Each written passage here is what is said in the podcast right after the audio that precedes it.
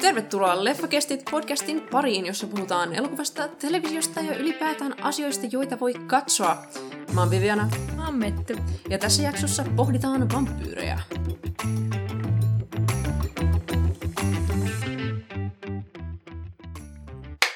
Ja 7. huhtikuuta 2021. Siitä onkin jo hetki. Mitä sä oot tehnyt? Tässä ehti olla niin monta eri asiaa. Täällä on ollut hautajaisia, Niistä. sauraana oloa. Uh, se on ollut kyllä hetki. niin paljon. WandaVision ehti tulla ja mennä. No. Ajattelin siitä sanoa pari sanaa, mutta nyt se tuntuu kauhean myöhäiseltä. No, mä voin sanoa sen verran, että tykkäsin sitcom-osuuksista ja kaikesta tunteellisesta. Mm. Ja sit en tykännyt siitä lopusta, koska se oli Marvel-leffa loppu. Mulla ihan jäi ne kaksi vikaa jaksoa katsomatta, koska en katsonut se, niitä. Se ei ehkä ole niin suuri ongelma. Oliko se toka vika jakso excelente? Se saattoi kyllä vielä olla aika hyvä, en ole ihan varma. Dang. Minkäs muuta? Oscar-ehdokkuudet tuli, niistä ehkä puhutaan sitten, kun me ollaan nähty vähän enemmän Oscar-leffoja ja elokuvateatterit avautuu. Sitten jossain öö, hamassa tulevaisuudessa. Jossain hamassa tulevaisuudessa. Another Round, joka on siis tämän The Huntin ohjaajan Thomas Winterbergin elokuva, jossa on myös Mads Mikkelsen päähenkilönä. Odotan sitä kovasti. Se tulee toukokuussa, tai pitäisi tulla toukokuussa elokuvateattereihin. Must see, koska se kuulemma päättyy Mads Mikkelsenin tanssikohtaukseen. Niin kuin, ei se voi mennä pieleen, jos, jos elokuva kulminoituu Mads Mikkelsenin tanssikohtaukseen. Se on pakko olla hyvä. Se on pakko olla hyvä. Come on. Kyllä. Siis ähm, mä haluan nähdä ton, mä haluan nähdä Nomadlandin, mä haluan nähdä äh, Judas and the Black Messiah. Ähm, mm. Mä en kyllä myöntää, että mä oon nyt niin semmoisessa syvässä eskapismin päässä, että hyvä, että tavallaan nyt just mulla ei ole Oscar-leffoja katsottavana. Et katsotaan sitten kuukauden päästä, että jos mä oon sellaisessa, niin kuin, että nyt nämä maistuukin. Nyt mä oon just silleen, ah, vampyyrit on hirveän hyvät, koska ne on monesti kyllä aika eskapistisia kuitenkin. Usein, usein. Et, niin kuin, olen valmis antamaan kaikki murhat anteeksi. Mutta Oscar-leffat on sitten toinen juttu. Niin Sound of niin. Metal on myös toinen, ah, joka joo, olisi tosi jees joo. nähdä. Kyllä. Mutta vakavaa, vakavaa sisältöä löytyy niistä niin, suurimmaksi osaksi. Niin, nimenomaan. Joo. Ehkä sen takia mä odotan Another Roundia, koska mä tiedän, että se on suhteessa vähän kevyempi. Hmm. Miel- mielenkiintoista. Olen, olen, olen vaan hyviä asioita siitä kuullut. Um, Mutta siis mulle tota, mun viimeisin kuuluminen, josta, jonka halusin mainita, oli äh, se käsittämätön viihdykkeen määrä, jonka mä oon saanut Lil Nas Xistä ja sen äh, uudesta biisistä Montero ja se uskomaton sosiaalisen median myrsky, jonka tämä aiheutti Yhdysvalloissa. Mm-hmm. Ne on edelleen sekaisin siellä. Se on vaan äärettömän viihdyttävää. Se on, se on, se on niin hyvä. Niin kuin, se, että Lil Nas X on vaan kehittynyt Old Town Roadin niin kuin borderline konservatiiviystävällisyydestä siihen, että se tanssii sylitanssei saatanalle. Amazing. Uskomatonta. Absolutely fantastic. Tuen häntä täysin. Oli kyllä vähän jotain juttua siitä, että se um, musiikkivideo olisi ehkä vähän turhankin paljon inspiraatiota ottanut FKA Twixin videosta Cellophane, mutta he ovat julkisesti sopineet asian, joten, joten. kaikki näyttää olevan ihan okei okay sen osalta. Mm. Mutta generally vaan hirveän, hirveän hauska video, ja siis se fakta, että Lil Nas X on niin hyvä sosiaalisen median niin pelaaja, mm. että siltä tuli heti nämä saatanakengät sen musiikkivideon jälkeen, että se teki yhteistyötä tällaisen streetwear-yrityksen kanssa kuin Mischief, ja he yhdessä sitten ostivat Nikeilta kenkiä, sitten kustomoivat ne. Ää, niissä on sellainen upea pieni pentagrammiriipus ja 60 sentilitraa ää, mustetta, jossa on yksi pisara ihmisverta per kenkä. Ja mä vaan silleen, tämä on sitä draamaa, jota minä haluan. Kiitoksia. Tämä on juuri sitä. Nyt Nike on haastanut heidät oikeuteen ja katsotaan, mitä sen kanssa tapahtuu. Mutta kiitos Lil Nas X tästä viihdykkeestä kovasti. Se on ollut oikein hauskaa. Tämä on, tämä, mä just vaan herään näihin silleen niin kuin, aa niin, totta kai ihmiset suuttuu tästä, että no se käsittelee sen niin hyvin, että se toisaalta on vaan just viihdyttävää, vaikka se onkin niin. superrasittavaa toisaalta. Niin, se on silleen tosi surullista tavallaan nähdä, kuinka niin kuin julkisesti tätä nuorta ihmistä vaan, I mean, kiusataan on silleen vähättelevä sana, koska sitä oikeasti häiritään sen niin. jokapäiväisessä elämässä, joka on tosi harmillista ja surullista, mutta Lil Nas X on tehnyt niin hirveän hyvää työtä sen kanssa diilaamisessa, että se vaan tuottaa siitä erinomaista viihdemateriaalia, vaikka sinänsä se tilanne ei ole mitenkään äärimmäisen hauska. Se, se on vaan onnistunut tavallaan ottamaan kristinuskon ja toteuttamaan sillä oman, oman traumansa aiheuttamaa tällaista kapinallisuutta, joka on mun mielestä... Se on niin hyvä. Sitä paitsi kaikki saatanan symboliikka on aina hirveän hyvää. Se on aina hirveän hyvää, se niin toimii. Kuin, niin, se on, ja se, onhan kaikki nyt tietää, että on se aina parempaa kuin mikään taivas, koska taivas on kauhean tylsä, kun se on niin valkoinen. Juurikin. You know, pilviä ja kaapuja. Mutta sitten taas niin kuin kaikki, ja lähtökohtaisesti, että ollaan silleen verenpunaista ja tulta ja magmaa ja... Draamaa. Draamaa. Paljon parempi. Helvetistä puheen ollen päivän aiheeseen, eli puhumme vampyyreistä. Videoessay shoutouttiin siis. Kyllä. Ähm, mä etsin jonkin aikaa tähän äh, videoesseitä ja päädyin tällaiseen oikein hyvään, mä sanoisin ehkä, tämä ei ole mie hirveän syvälliseksi, tämä on sellainen aika hyvä pintaraapaisu koko genrestä, uh, mutta tällaisen kanavan kuin Wit and Folly uh, video The Fictional Vampire Has Always Been Sexy. Um, ja se on pretty much se, mitä siinä niin kuin videon nimessä sanotaan, että siinä puhutaan tavallaan vampyyrin tabuja rikkovasta ja tavallaan seksuaalissävytteisestä historiasta, vaikka siinä myös käsitellään uh, muutakin vampyyritematiikkaa. Et se, on, se on laajan genren tällainen pintaraapaisu. Aloita sä puhumalla vampyyreistä, koska mun on paljon tylsempi. Okei, okay, no siis mulla on aika, no mä en halua sanoa syvällinen, mutta mulla on niinku pitkä suhde vampyyreihin. Ja niinku tavallaan vampyyrit on sille elokuva hahmoina ja niinku konseptina jotenkin kauhean tärkeä ja henkilökohtainen. Että mä silleen haluaisin ehkä pohjustaa ehkä sillä että esimerkiksi kun mä olin silleen kuusivuotias, mm. Uh, niin mä, siis mä oon aina tykännyt hirviöistä ja kuolemasta ja tuonpuoleisesta ja kummituksista. Siitä Excellent asti, estetiikka. Excellent estetiikka, niin kuin siitä asti, kun mä olin ihan ala-asteikäinen, mä, niin, kuin niin pitkään kuin mä muistan. Uh, ja siis kuusivuotiaana mä katsoin um, hirveästi televisiota. Ja mä katsoin äh, spesifisti... Mikään ei ole muuttunut. Mikään ei ole muuttunut. Se on suuri osa persoonallisuuttani.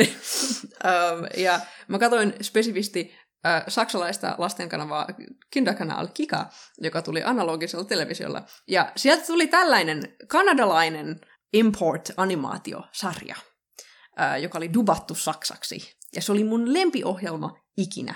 Ja sen englanninkielinen nimi on Mona the Vampire. Ja se kertoo tällaisesta pikkutytöstä, joka pukeutuu vampyyriksi hänellä on vampyyri alter ego. Ja sitten hän, I know, ja hän, hän äh, sitten päätyy tota noin, tällaisiin seikkailuihin ystäviensä kanssa, jotka myös pukeutuvat omiksi niin kuin alter egoikseen, että yksi heistä on erittäin suurikokoinen prinsessa ja toinen on avaruusolio ja sitten hän itse on tämä vampyyri. Sä heti näit itsesi siellä. Minä heti näin itseni siellä. Olit silleen, oli, minäkin, mullakin on vampyyri alter ego. Ehdottomasti. Sata prosenttia. ja Mona oli mun mielestä siistein hahmo ikinä ja se oli mun mm. lempisarja ikinä ja mä odotin sitä aina ja mä niin puhuin siitä koko ajan, se oli mun lempiasia. Ja tota noin, niin kuin, toisilleen kertoi jo aika paljon. Et mä vaan silleen rakastan vampyyrejä tavallaan. Sä olet nähnyt itsesi niissä kuusivuotiaasta lähtien. Kuusivuotiaasta lähtien.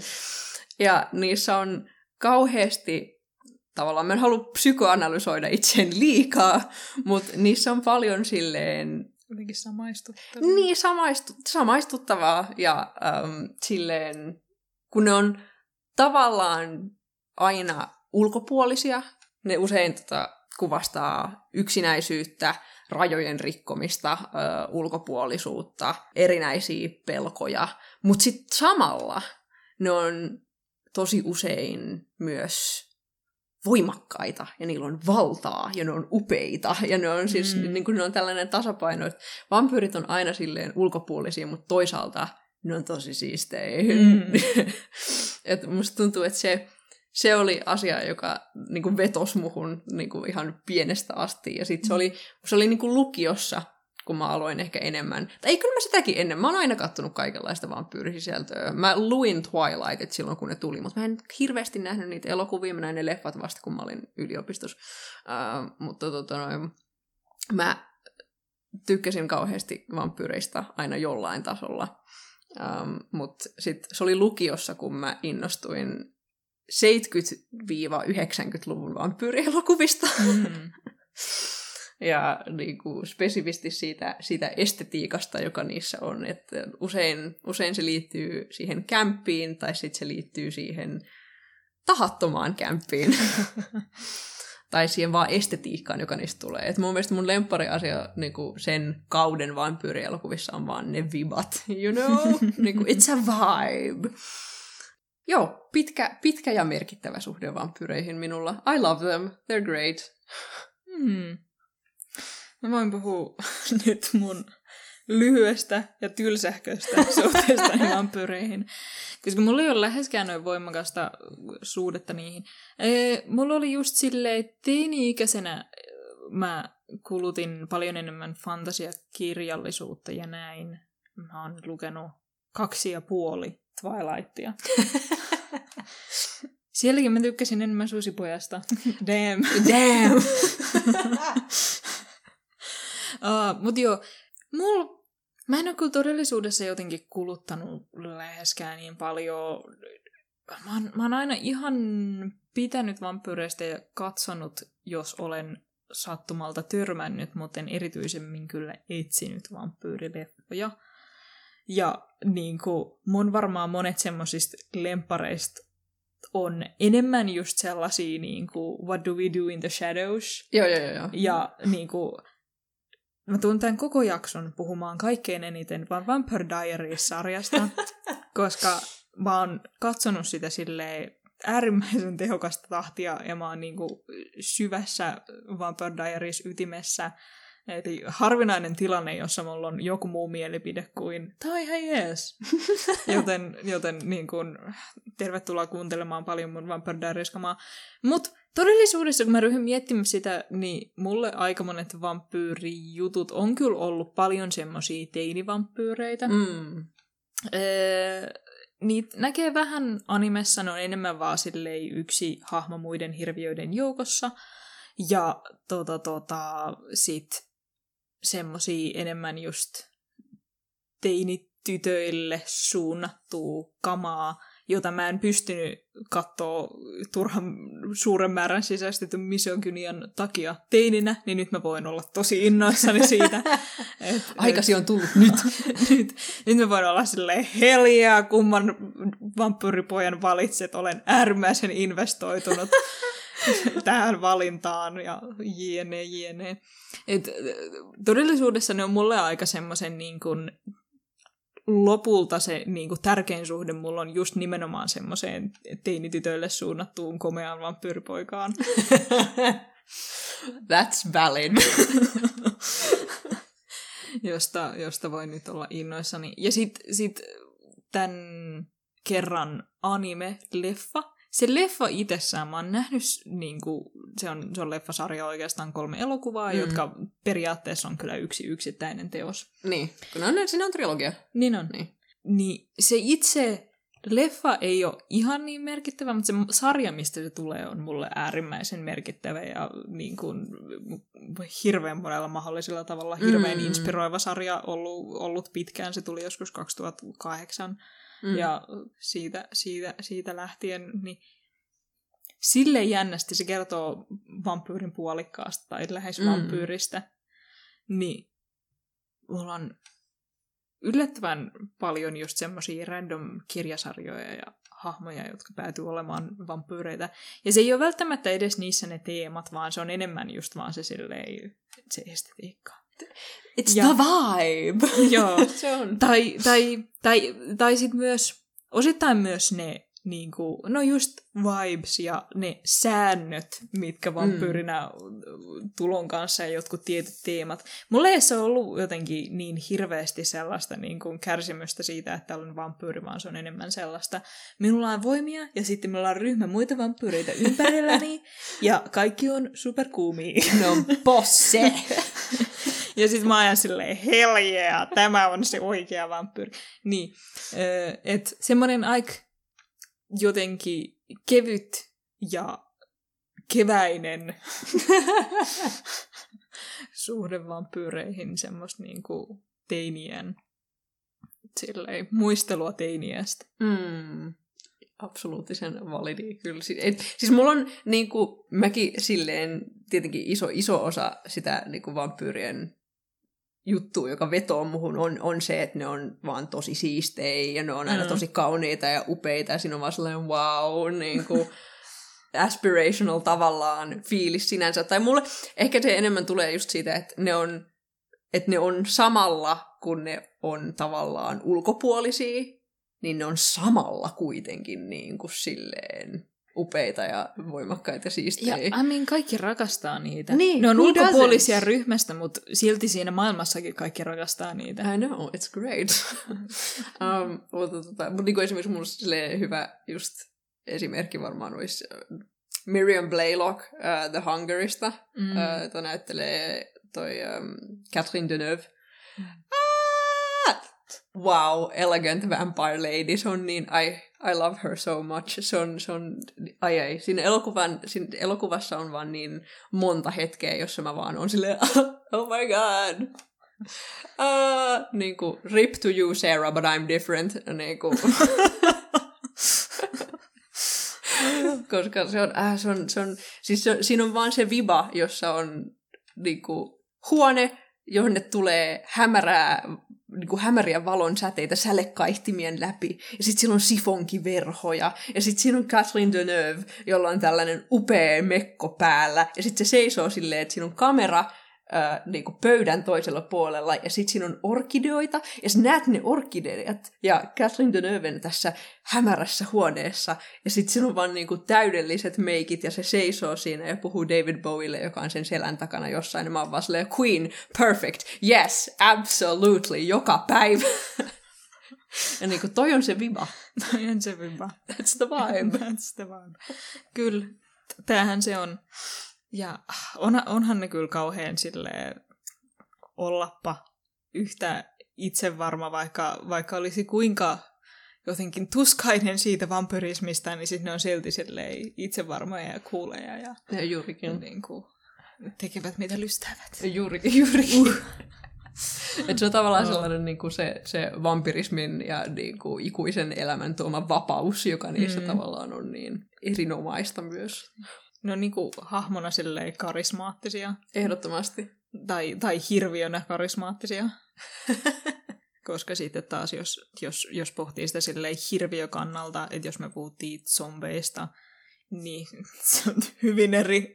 Hyvin, joo. niin kuin jos, jos on edes minkäännäköistä järkeä niissä päissä, niin sitten se katumus on kovin erilaista siellä. Tai mä, mä pohdin jopa silleen, että menee semmoiseen hirviömpään päähän, silleen, vaikka se olisi tämmöistä uudelleenkerrontaa niin kuin jossain Shape of Waterissa. Mm-mm. Niin, tota, tota, niin se jäpä on kuitenkin silleen hirviö. Se on kala. se on kalamies. Ja se on enemmän kala kuin se on mies lopulta. Lop- lopulta? tai sille ainakin ulkonäöllisesti. Niin sit vampyyrithän on kuitenkin vaan ihmisiä, joilla on niinku kulmahampaat. Joskus niille ei edes ole niitä. ne, ne on tavallaan silleen samaistuttavampia jossain määrin kuitenkin jo heti lähtökohtaisesti kuin mm. välttämättä semmoinen niinku hyönteismies. Ky- juurikin.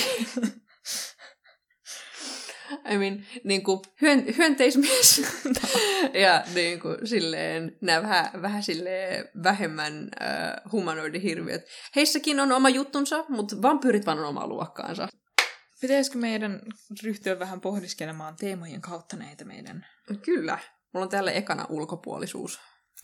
Voidaan puhua. Haluaisitko puhua Let the Right One inistä? Joo, uh, mulla on siis tämä ulkopuolisuusteema sopii I mean, mun näkökulmasta kaikki näihin, mutta erityisesti Let the Right One In, joka on tota, Thomas Alfredsonin 2008 ruotsalainen elokuva. Ja sitten tota, Lambert Hilliardin elokuva Dracula's Daughter vuodelta 1936. Niin ne mun mielestä edustaa tosi erinomaisesti tavallaan sitä ulkopuolisuuden tunnetta ja yksinäisyyden tunnetta, joka yhdistetään vampyrismiin. Um, Let the Right One In on kauhean erilainen verrattuna näihin muihin leffoihin, joita me ollaan nyt katsottu ennen tätä jaksoa. Um, sen niin kuin, tunnelman suhteen. Joo, ja tota, tota, kun vampyrileffoissa on tietysti se, että koska se on niin ikivanha juttu, että mm. jos meidän niin kuin, vanhin leffa, mitä tässä käsitellään, on just sieltä 30-luvulta, Joo. Ja Draculasta lähtien se on se semmoinen, niin kuin, Nosferatu on vielä vähän silleen... 20-luvulta vielä, niin se on vielä vähän vanhempi, se on silleen vähän epäinhimillisempi. Niin, Joo. Nimenomaan sitä mä tarkoitin, että se niin kuin seksikäs vampyyri on ollut jo siitä Draculasta lähtien suunnilleen, Joo. että Nosferatu on vielä aika hirviä. Niin, siinä on se, se on se joko tämmöinen 1200-luvun aristokraattinen vampyyri, Jep.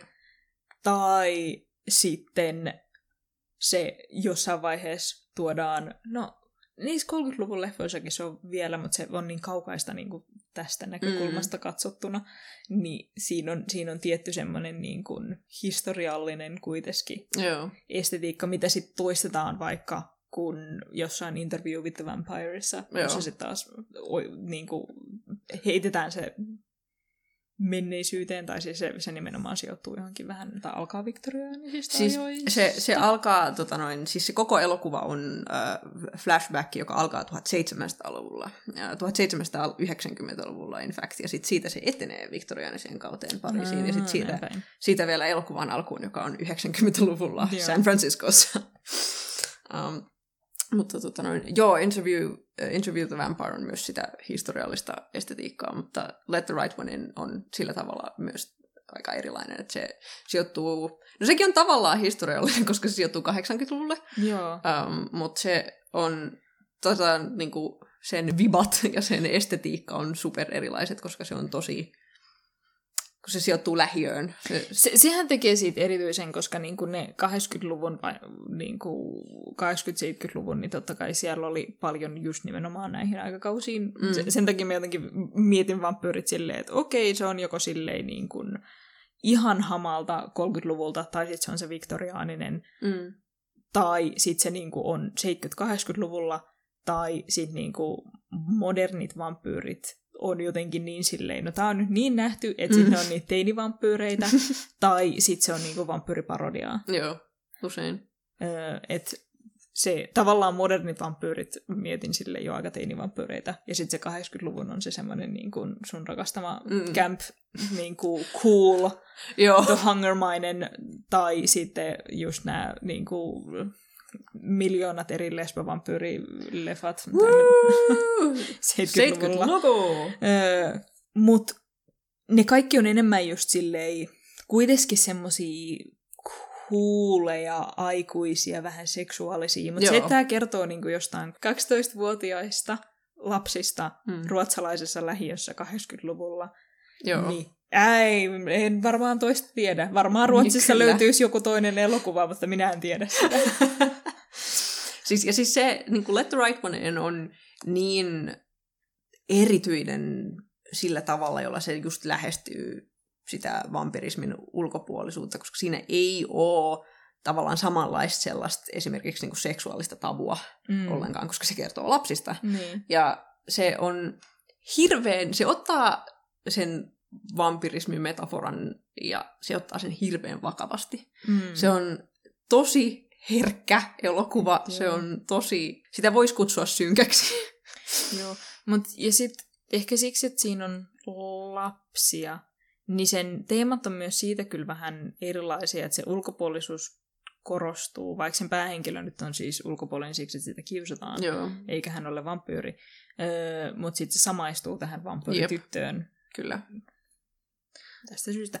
Mutta tavallaan siinä nousee semmosia, kuinka pitkälle olisit valmis menemään, jos oma lapsisi olisi vampyyri. Mm. ja jotenkin mitä ollaan valmis antamaan anteeksi siksi, että se on lapsi tai tällaista, että siinä niin kuin se ulkopuolisuus on vähän erilaista, koska toki siinä on semmoista vähän katumustakin näkyy, Mm. mutta onhan se nyt verrattuna siihen, että kun ne kaksikymppiset kauniit Mm. vampyyrit suurimmassa osan ajasta on just semmoisia, niin kuin, oh, olen, olen tehnyt vääriä asioita Oh. ja olen hirvittävän dramaattinen tästä asiasta ja Kyllä. niin kuin, mutta tarvitsen kuitenkin seuraamatta, uh, kun, ah. Ja sitten tuossa se on enemmän jotenkin semmoinen, no mä oon tämmönen, enkä voi tälle hirveästi mitään, ja sitten haluaisin kuitenkin ystäviä, mutta mm. Joo. Ja sitten päähenkilömme on vähän just sellainen, miten nyt sanoisi, vaikeassa tilanteessa.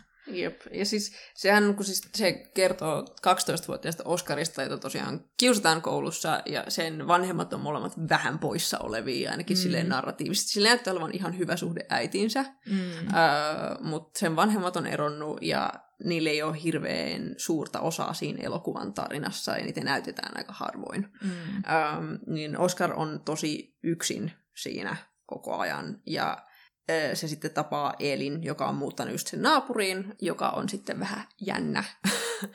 ja mä tykkäsin hirveästi siitä tavasta, jolla Eli kuvataan.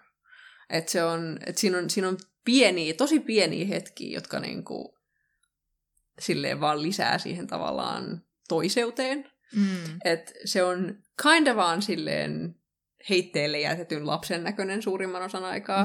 Mutta sitten siinä on just pieniä hetkiä, jolloin se esimerkiksi hy- hyppää kiipeilytelineestä alasti. Siihen on lisätty ihan pikkuriikkisen efekti, että se niinku laskeutuu silleen vähän liian hyvin.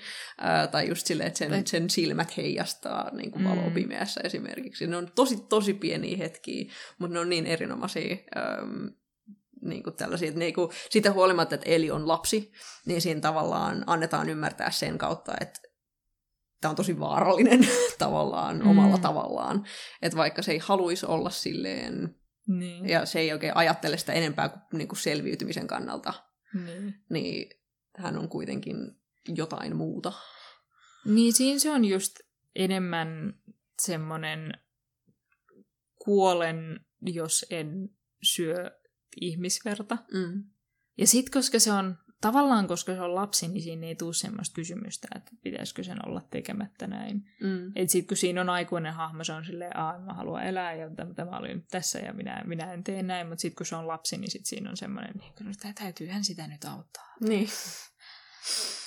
niin, juurikin. Um, ja sitten siinä on niinku, se elin tavallaan ulkopuolisuus ja niinku, toiseus korostuu just siinä, että se ei pystyisi yksin pärjäämään. Se tarvitsee mm. jonkun auttamaan sitä. Mm. Um, ja sillähän on tällainen apuri kuin Hokan, joka mm. sitten um, murhaa ihmisiä ja tyhjentää heidät verestä ja tuo sen takaisin Elille. Ja tämä elokuva ei hirveästi pureudu Elin niin kuin taustatarinaan. Ja siis tämä elokuva perustuu kirjaan, um, jossa me saadaan tietää enemmän Eelistä. Uh, mm. Ja mä en ole lukenut sitä kirjaa, mä oon lukenut vaan sen Wikipedia-sivun. uh, mutta uh, sen verran, mitä mä luin siitä kirjasta, mä oon vaan silleen, oikeastaan mä tykkään siitä, että tässä elokuvassa ei kerrota siitä niin paljon. Koska um, siinä kirjassa Eeli on selkeästi paljon korostetumman laskelmoiva. Mm. Ja sille, että silloin niin kuin, piilomotiivi. Piilomotiivi, joo. joo että silloin, että Elillä on siinä kirjassa korostetummin piilomotiiveja sen suhteiden suhteen, että se on tavallaan paljon, se kuvataan siinä enemmän silleen just laskelmoivana, ja mun mielestä se elokuva tekee siitä tavallaan mun mielestä mielenkiintoisemman hahmon, koska siinä sä näet vaan lapsen, joka yrittää selvitä. Uh, että vaikka mm. siinä tulee hetkiä, jolloin sä oot silleen, että mikäköhän niin kuin, Elin motiivit tässä nyt oikeasti on, että niin kuin, miksi se kertoo Oskarille asioita, tai esimerkiksi miksi just selittää Oskarille asioista, että, niin kuin, aa, että silloin kun sinua kiusataan seuraavan kerran, niin lyöt takaisin ja kovaa ja silleen. Mutta niin siinä, on, siinä on aina hetki, jolloin ajattelee vähän, että hmm, mitäköhän se yrittää tällä spesifisti, mutta sitten toisaalta siinä tulee tosi paljon sellainen tunne, että Eli oikeasti välittää mm. Oscarista tosi paljon. Mm. Et se, ei, se ei ole pelkästään kiinni siitä, että Eli tarvitsee jonkun niin kuin, seuraavaksi tavallaan huoltajakseen, mm. vaan se oikeasti välittää siitä. Ja siinä on, sehän siinä on tosi erityinen, kun ne on niin lapsia. Mm, ne on ihan, totta kai ne, ihan babies. Ne, ne näyttää lapsilta, siellä ei ole edes semmos, niin kuin, ei edes esipuberteetin näköistä, vaan on vaan lapsia. Niin se, ja sinne käyttäytyy niin kuin lapset. Jep. Koska sitten taas toinen ehkä näistä meidän kattomista esimerkiksi tämä Interview with the Vampire, missä on myös lapsihahmo, mm. mutta joka ei käyttäydy erityisen lapsellisesti. Ei. Koska siinä korostuu se, että se on elänyt monta vuotta, Mm. ja sitten vaikka se olisi sisäisesti kuinka lapsi, niin se on silti elänyt sen verran monta vuotta, että se ei enää ihan käyttäydy niin kuin silleen vaan pikkulapsi.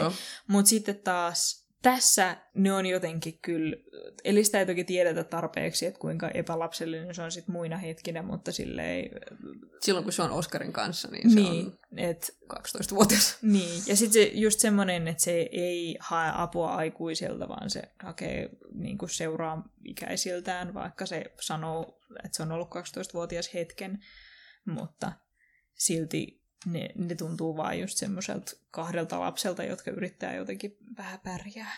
Jep. joka on just harvinaisempaa. Osittain siksi, että ajatus ikuisesti elävästä 12-vuotiaasta on ihan kauhea. Niin. Et ei kukaan sitä halua. Ei, absolutely not. Et- Ja siis, sekin, ja siis sehän niin kuin on esimerkiksi juttu, joka tulee Interview with the Vampireissa silleen, niin kuin tosi korostuneesti, koska siis Claudia, mm. joka on se ikuinen lapsi siinä, niin. niin se raivostuu siitä ja siitä tulee kauhean vihainen ja katkera siitä, että se on ikuisesti lapsi. Mutta niin kuin, Let the Right One, niin se sitä ei silleen erityisemmin käsitellä samalla tavalla. Mm. Että siihen ei suoraan mennä silleen, että Aa, olen ollut nyt lapsi. Muuten siis se ainoa tavalla asia, joka käsittelee, tai jos ei käsittele, niin tavallaan viittaa siihen, että on kinda hirveetä, että Eli on ikuinen lapsi, on just se, että sillä täytyy olla se huoltaja. Mm. Ja tavallaan sulle tulee niin kuin siinä elokuvan loppuun mennessä sellainen, niin kuin, että Aa, sillä on oikeasti toi huoltajan pakko. Ja jos se elää ikuisesti, niin mitä tämä tarkoittaa ihmisille sen ympärillä? Ja mitä tämä tarkoittaa sille? Kenet se valitsee? Miksi? mitä se tarkoittaa miksi- miten, niille? Miten joku suostuu olemaan sen kanssa? Juurikin. Miten, on, on, onko tämä henkilö, kenen kanssa se asuu, sen oma isä vai joku muu tyyppi? Juurikin. Miten, miten tämä kaikki on, mutta sellaisia, mitä, mitä lapsena oleminen tarkoittaa. Joo, se tekee siitä just silleen vähän ehkä epämukavamman, koska niin kun lapsivampyyri konseptina ei ole silleen hohdokas ja siisti. Ei olekaan, se on karmiva. Se on karmiva. Ja tässä, tässä oli, siitä mä kyllä, just tämmönen, niin kuin, tää oli musta vaan kiva pointti, niin siinä, siinäkin oli mukavan paljon vampyyrimyyttejä. Mä tykkään, Mm, jos joo. mitä enemmän vampyyrimyyttejä on. Mun mielestä monet myytit, mitkä vampyyreihin liittyy, on vaan hirveän hyviä. Mm. Tässä oli silleen, a, aurinko polttaa ja ne kuolee siihen. Jep. Öö, ne ei pääse sisään, jollei niitä kutsuta. Joo. Mä en ole aivan varma, pystyykö se niin kuin manipuloida ihmisiä. Se joskus vähän tuntui siltä, mutta... Joo, siinä ei, siinä ei koskaan ainakaan se, tehty selväksi sitä, että se Niin. pystyisi siihen. Mut, nämä kaksi jo ovat silleen, niin kuin, no niin, ollaan plussan puolella, että on kaksi tuommoista tosi hauskaa. Lemparini on toi ö, sisään kutsuminen. Se Kyllä. Excellent. Ja se, se tehtiin myös erityisen niin kuin, tavallaan dramaattisesti Let the. Right One inissa. Että siinä Se on vähän body horror.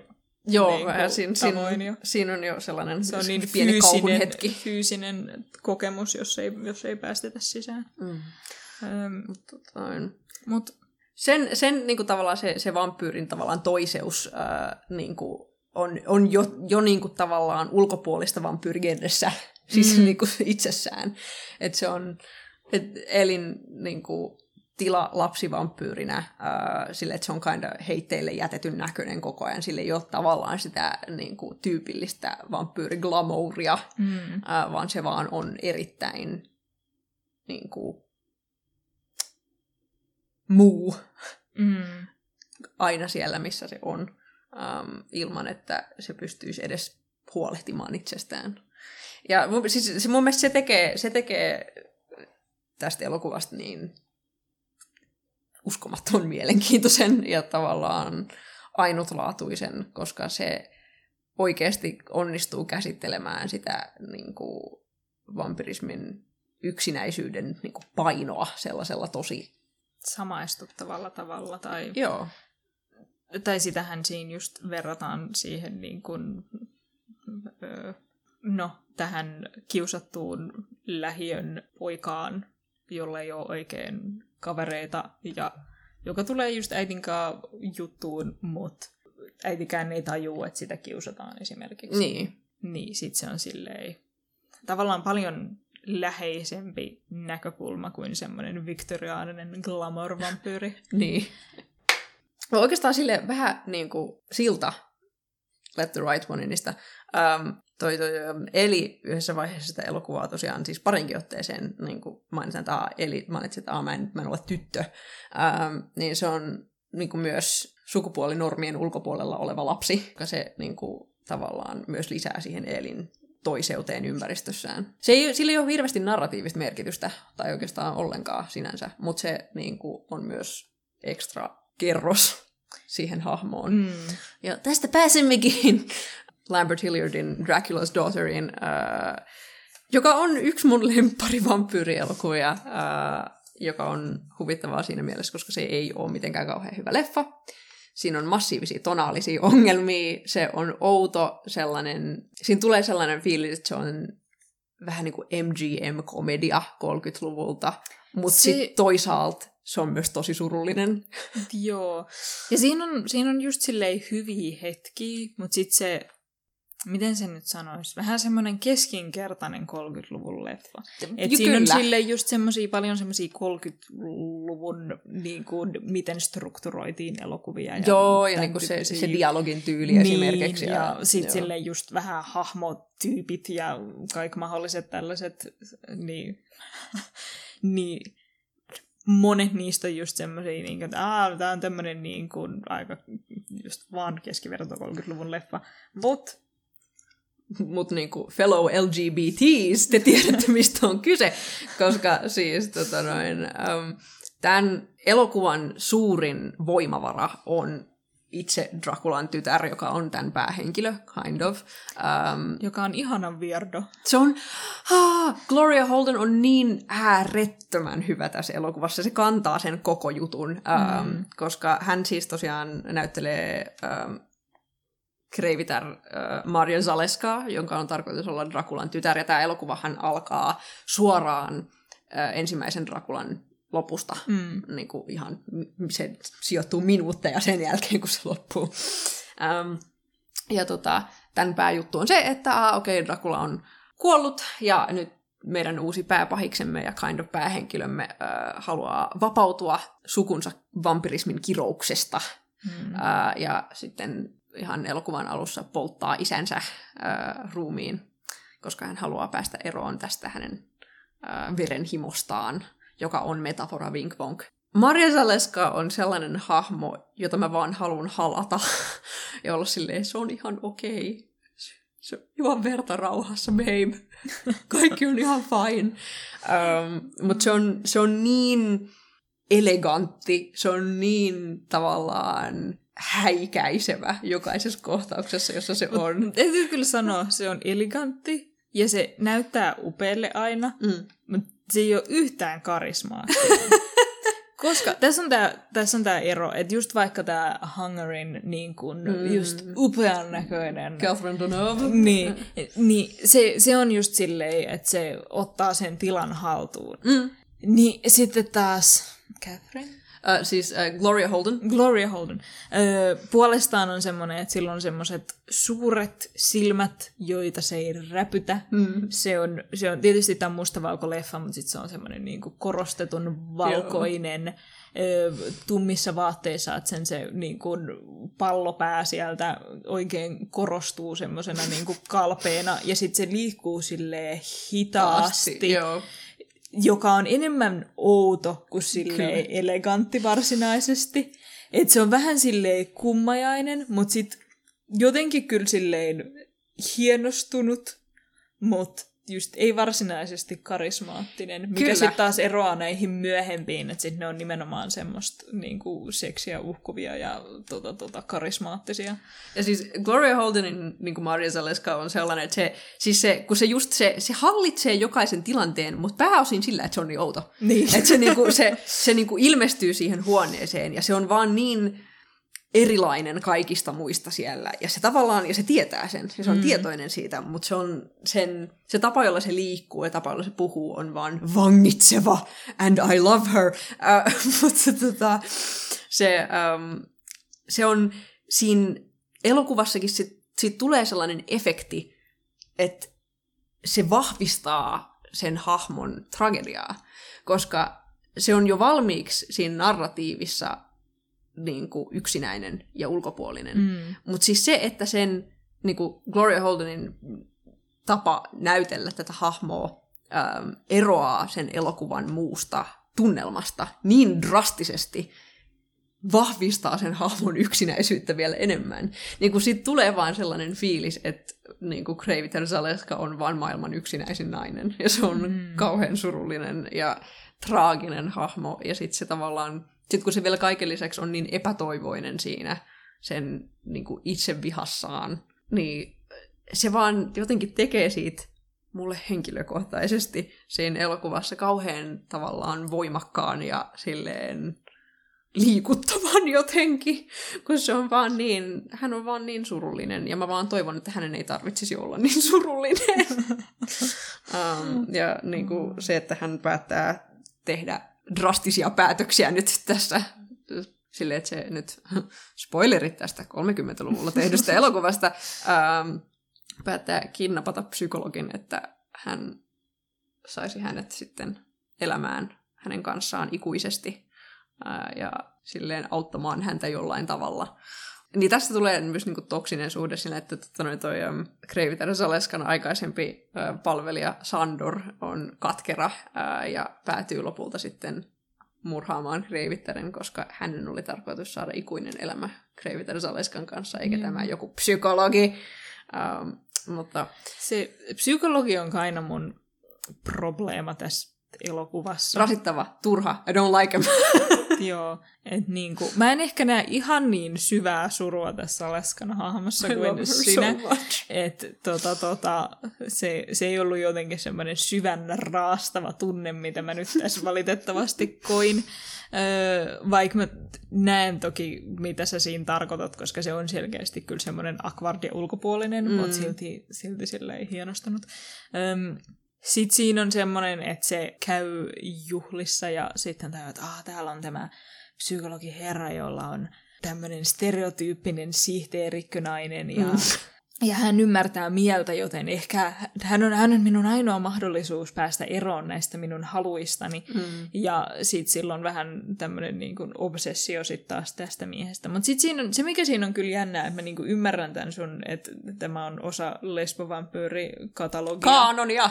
Kaanonia, vaikka se onkin vähän hillitympää tässä. Joo. Ja se on, no niissä on hirveän monissa kyllä aika biseksuaalinen energia sen suhteen. Kovin tavallista. Öö, mutta et semmoinen, ah, tarvitsen tämän psykologimiehen tässä nyt auttamaan minua, että pääsen näistä minun muista himoistani. Ja sitten se mm. psykologimies on vaan niin semmoinen, niin kuin, olen 30-luvun herra ja puhun silleen tosi 30-lukulaisesti. Ja sinä nuori neito siinä saattaisit ehkä mahdollisesti olla minulle hyödyksi.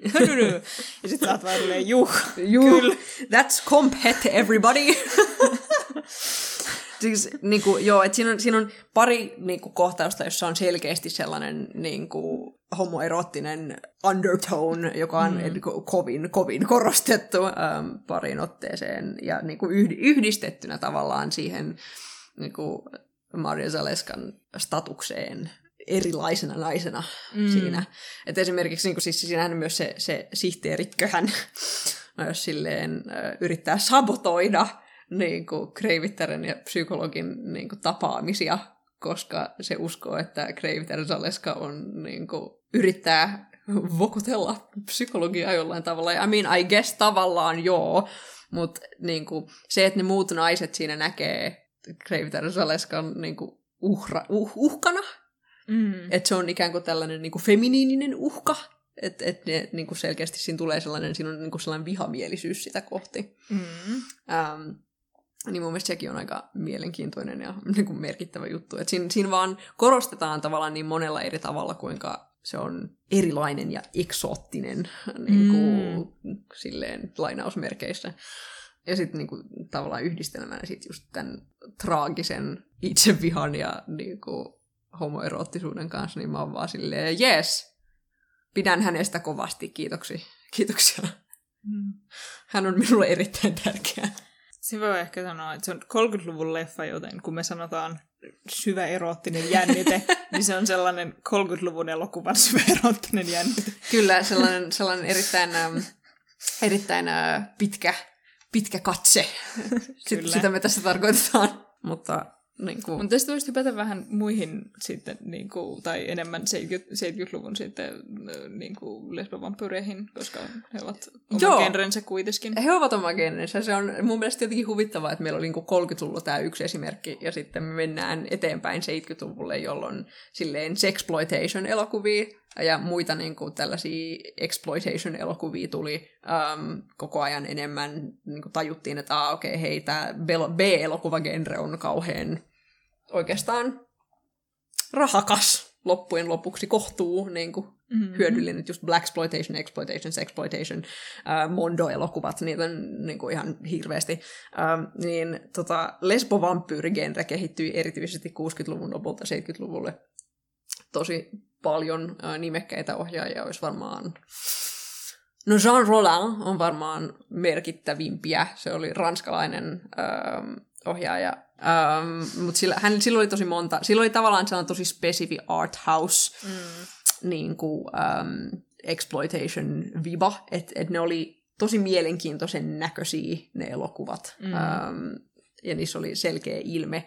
Mutta se Jess Franco uh, ja hänen tosi kuuluisa elokuvansa Vampiros Lesbos, joka on myös klassikko. Uh, Hammer Horrorin elokuvista mun lempari on ehdottomasti toi The Vampire Lovers, jonka on Roy Ward Baker. Mestariteos, erinomainen. Ingrid Pitt on älyttömän hauska siinä. Siinä on upeat niin kuin, tosi paskat Regency-kauden vaatteet, jotka on selkeästi 70-luvun muotia, ja sitten siinä on jotain muovisia tiaroja, ihan uskomatonta. Suosittelen lämpimästi tätä elokuvaa. Um, ja niin kuin ylipäätään vaan se, se, se niin kuin, genre, jossa on jonkinlainen tällainen suuri, suuri pelottava seksuaalisesti vapautunut naisvampyyri, joka sitten houkuttelee jonkun viattoman nuoren naisen hänen, hänen linnaansa tai jonnekin muualle, ja sitten hänestä tulee vampyyri. Tai sitten hän pelastuu, mm, we don't know. Mm. Um, niin tota, oli, oli koko, koko juttunsa sitten 70-luvulla, ja se on mun mielestä äärettömän viihdyttävä genre. Itse olen tykännyt näistä. Tota, J. Sheridan Le Fanun ähm, kirja tai novelli 1800-luvulta kuin Karmilla. Mm. Siitä on tullut miljardi adaptaatiota. Niin on. Tosi iso osa niistä 70-luvulta. The Vampire Lovers on myös erittäin löyhä Karmilla-adaptaatio. Um, joo, niin mua, mua huvittaa sinänsä, että tämä tavallaan Marja Saleskan silleen surullinen, traaginen lesbo 30-luvulta, ähm, niin se kehittyy tavallaan vuosikymmenien yli tällaiseksi niin kuin homoerottiseksi niin kuin naisvampyyriksi, joka on just enemmän sitä niin kuin vampyyriglamouria. Mm. Että se on äh, itsevarma, se on tosi seksikäs, se on, on, se on vaarallinen, silloin, niin kuin val, silloin se valta siinä tilanteessa. Ja mun mielestä se on niiden elokuvien paras osuus. Mm. Että se, että sulla on...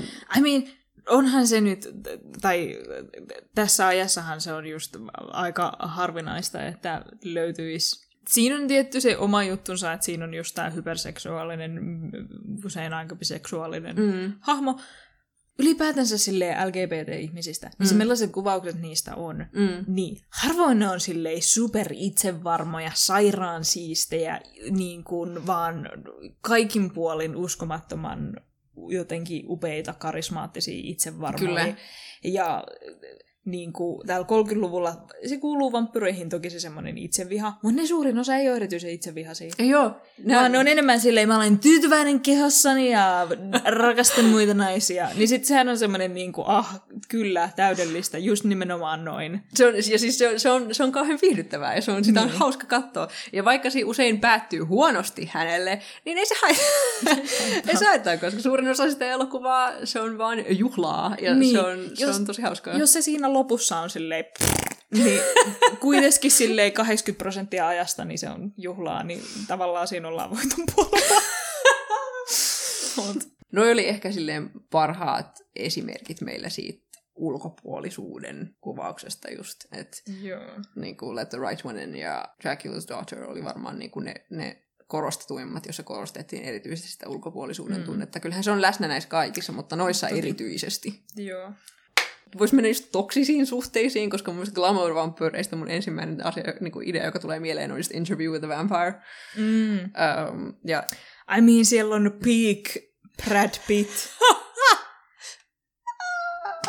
siis se, mitä, okei, okay, ihan ensiksi. Interview with the Vampire on yksi niistä elokuvista, jotka mä, mä katon sen kerran joka kolme vuotta.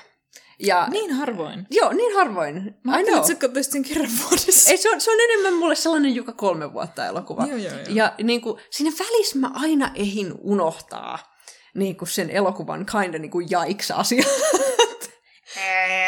ja sit mä niinku, mulla kävi joitakin vuosia sitten, että mä näytin tämän mun kämpiksille. Ja sanotaan, että heillä on, heillä on ehkä vähän erilainen elokuva maku kuin minulla. Ja mä näytin tämän heille. Ja niinku, heti mä olin silleen, ai niin voi helvetti. niinku silleen, jotkut täällä, jotkut näistä asioista ei ole niin hirveän hyviä. Oh no, whoops. Äh, koska se, mitä mä muistan Interview with the Vampiresta, Mm. on vaan kuinka erinomaisen camp se on. Ja vielä kaiken lisäksi, kun tämä on elokuva, joka ottaa itsensä tosissaan. Tää on. Sen, koska mun mielestä olisi just voinut olla vähän vielä överimpi. Koska... Tää on just sellaista niinku, kämppiä, jossa se ihan tajua olevansa. Juurikin. Et niinku, jos, jos nimenomaan siitä kämpistä tykkää, mä, mä itse olen todennut, että mä ehkä lopulta menen vaan siihen, että laitetaan kaikki överiksi Mm. niinku junaan, enemmän Joo. kuin siitä silleen, että on siinä rajalla mulle. Et koska tää ottaa itsensä sen verran tosissaan kuitenkin. Kyllä.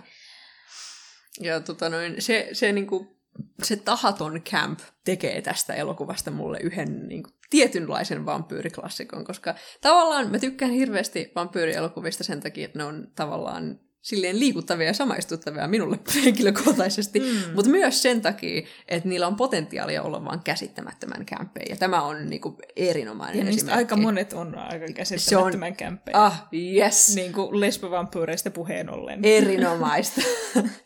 se on just se. Ja niin kuin tässä, tämä on niin kuin, Interview with the Vampire on just sitä niin kuin, silleen vampyyridekadenssia, joka on mm. vaan peruukkien juhlaa ja uh, niin kuin silleen... Ne peruukit kyllä. Se, se, että Tom Cruise on tässä vaan, kyllä mä voin myöntää, että se pelkästään nostaa sitä niin kuin camp jotenkin astetta heti korkeammaksi. Mä, mä en tiedä, miten se on vaan niin, niin hirveän huvittava. Se on niin hyvä, koska niinku, okei siis ensiksi, kun tämä elokuva alkaa, tämä alkaa silleen tosi niinku, yeah, perus, you know, moderni San Francisco, yeah, meillä on tällainen tracking shot, whatever. Um, ja sitten niinku, kun me nähdään Brad Pitt ensimmäistä kertaa, mm. ja se kääntyy ja katsoo kameraan, mä aina huutonauran heti, koska se, koska se on niin huvittavaa. Se on, se on, se on niin hauska, um, koska silloin ne piilarit, silloin ne, ne, ne pi- pienet verisuonet, jotka vaan niinku silleen risteilee siinä kasvoilla. Joo. silloin se Mäkin vähän karmea tirs, mäkin tirskahdin, mä voin myöntää. Se on niin hyvä.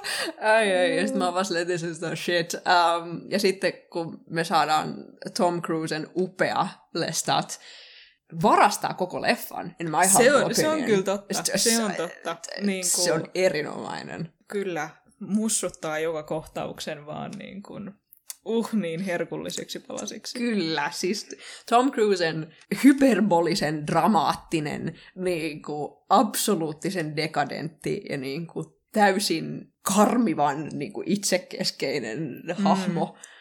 Ja sen toteutus Lestatista on vaan 10 kautta 10. Ja se on, se on yksi, niin kuin, yksi niistä asioista, jotka mä muistan tästä elokuvasta Antonio Banderasin perukin ohella. niin kuin, silleen, toi on oma juttunsa. Se on, se on, ai, se on, se on niin hyvä. Um, ja sitten se johtaakin meidät näihin toksisiin suhteisiin, koska se on varmaan tämän elokuvan niin kuin, pääjuttuja. Et siinä on, siinä on... Tässä on siitä spessutoksinen suhde, että no siinä on ensinnäkin näiden kahden miehen ei missään nimessä yhtään homoeroottinen Eihän suhde. nyt Eihän nyt sentään. sentään. Ne vaan on kaksi miestä, jotka huolehtivat lapsesta yhdestä ja ovat asuneet yhdessä vuosia. Silleen, pitä- pitäisi, pitäisi. Mut, mut joo, niin. Öö, niin siinä on se uniikkeus, että niillä on se lapsi. Kyllä. Öö, tietysti Lestat absoluuttisen perseestä. Aivan paska jätkä. Se, selkeästi ihan, ihan kauhea tyyppi. Mutta sitten siinä on just se semmoinen niin kuin, tavallaan se mun lempijuttu tässä leffas oli, koska mulle tää oli silleen lievästi tylsä.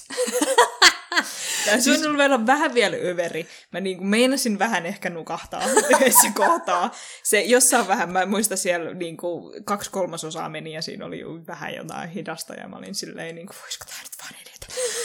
Se on, siis se on kaksi tuntia pitkään, niin. joten joo, sen ei ehkä tarvitsisi olla kaksi tuntia pitkä. Sitten sit voisi vähän napsia. Se, se, mutta mut no, any case näiden niin kuin, vampyrimiesten suhde on kyllä se mielenkiintoisin osuus tässä. Mm. Tykkään, tykkään heidän pienestä lapsestaankin, toki ei siinä mitään. Siis, Mutta siinä on ah. vaan jotain, koska se niin kuin, kun se lapsi ei voi tavallaan hirveästi siinä mitään. Se on Jep. vähän niiden just semmoinen, että se on silleen, että mä en ole teidän leikkikalu, koska ne vähän kyllä hommaa sen silleen omaksi projektikseen. Todellakin. Siis se on Lestat, Lestat käyttää Claudia äh, aseena. Mm. Se, niin kuin, se, on se, se on se työkalu, joka se niin kuin, käyttää säilyttääkseen Luin hänen kanssaan niin. jonkin aikaa, ja sitten sekään ei toimi enää. Mm. Ähm, et se on erittäin toksista. Mutta mut sitten siinä kuitenkin, tai se, se mikä siinä mun mielestä ehkä just olisi hyvä juttu, että se on, tai siinä on semmoisia viitteitä semmoiseen monimutkaisuuteen, että joo. tavallaan mä, se on just silleen, että joo se käyttää tota lasta selkeästi aseena, mutta sitten se kyllä oikeasti pitää siitä lapsesta, että se on silleen, minun pitää opettaa hänelle pianonsoittoa ja hengaamme mm. itse asiassa tosi paljon yhdessä. Ja sitten niillä on semmoinen niin kuin kummallinen perhe. Kaikki perheet Kyllä. ovat erilaisia, heidän on kovin uniikki. Öm, ja sitten se tavallaan, että siinä on semmoista niin kuin outoa valtabalanssia, mm. sitten kuitenkin sellaista niin kuin riippuvuutta toisistaan. Kyllä. Öö, ja silleen rakkauden monia muotoja. Hän on. Niin, se, se tekee siitä kyllä silleen mielenkiintoisen. Se, se just, että niin se on just silleen hetkittäin tosi semmoista herkullista, varsinkin just silleen, kun rivien välistä näkee silleen, että aha, tässä on niin kuin kiinnostavaa tämä suhde ja näin. Mm. Mutta sillä het- niin ehkä se on vaan sille hetkellä, kun Lestaat ei enää niin kuin hengaa niin paljon ruudulla, niin sit siinä on vähän semmoisia, en niin. tiedä kuinka paljon tämä iskee muhun tämä niin kuin, näiden kaksikon, kaksikon suhde. Koska se tavallaan on aika tosi suorisukainen se niin kuin, lapsivampyyrin, mm. miten sitä käsitellään siinä. Joo. Tai justiinsa se on silleen niin kuin, se ensin on silleen niin kuin hihaa, elän glamour-elämää kahden sedän kanssa. Woo, ne molemmat selkeästi vaan niin kuin, antaa mulle mitä ikinä haluan ja, ja näin on. tällaista niin kuin, hilpeätä, mutta jossain vaiheessa semmoinen, niin kuin, näin ikinä kasvaa aikuiseksi. Ja, äh. ja sitten se vaan niin kuin, kirkuu ja on dramaattinen ja, ja katkera.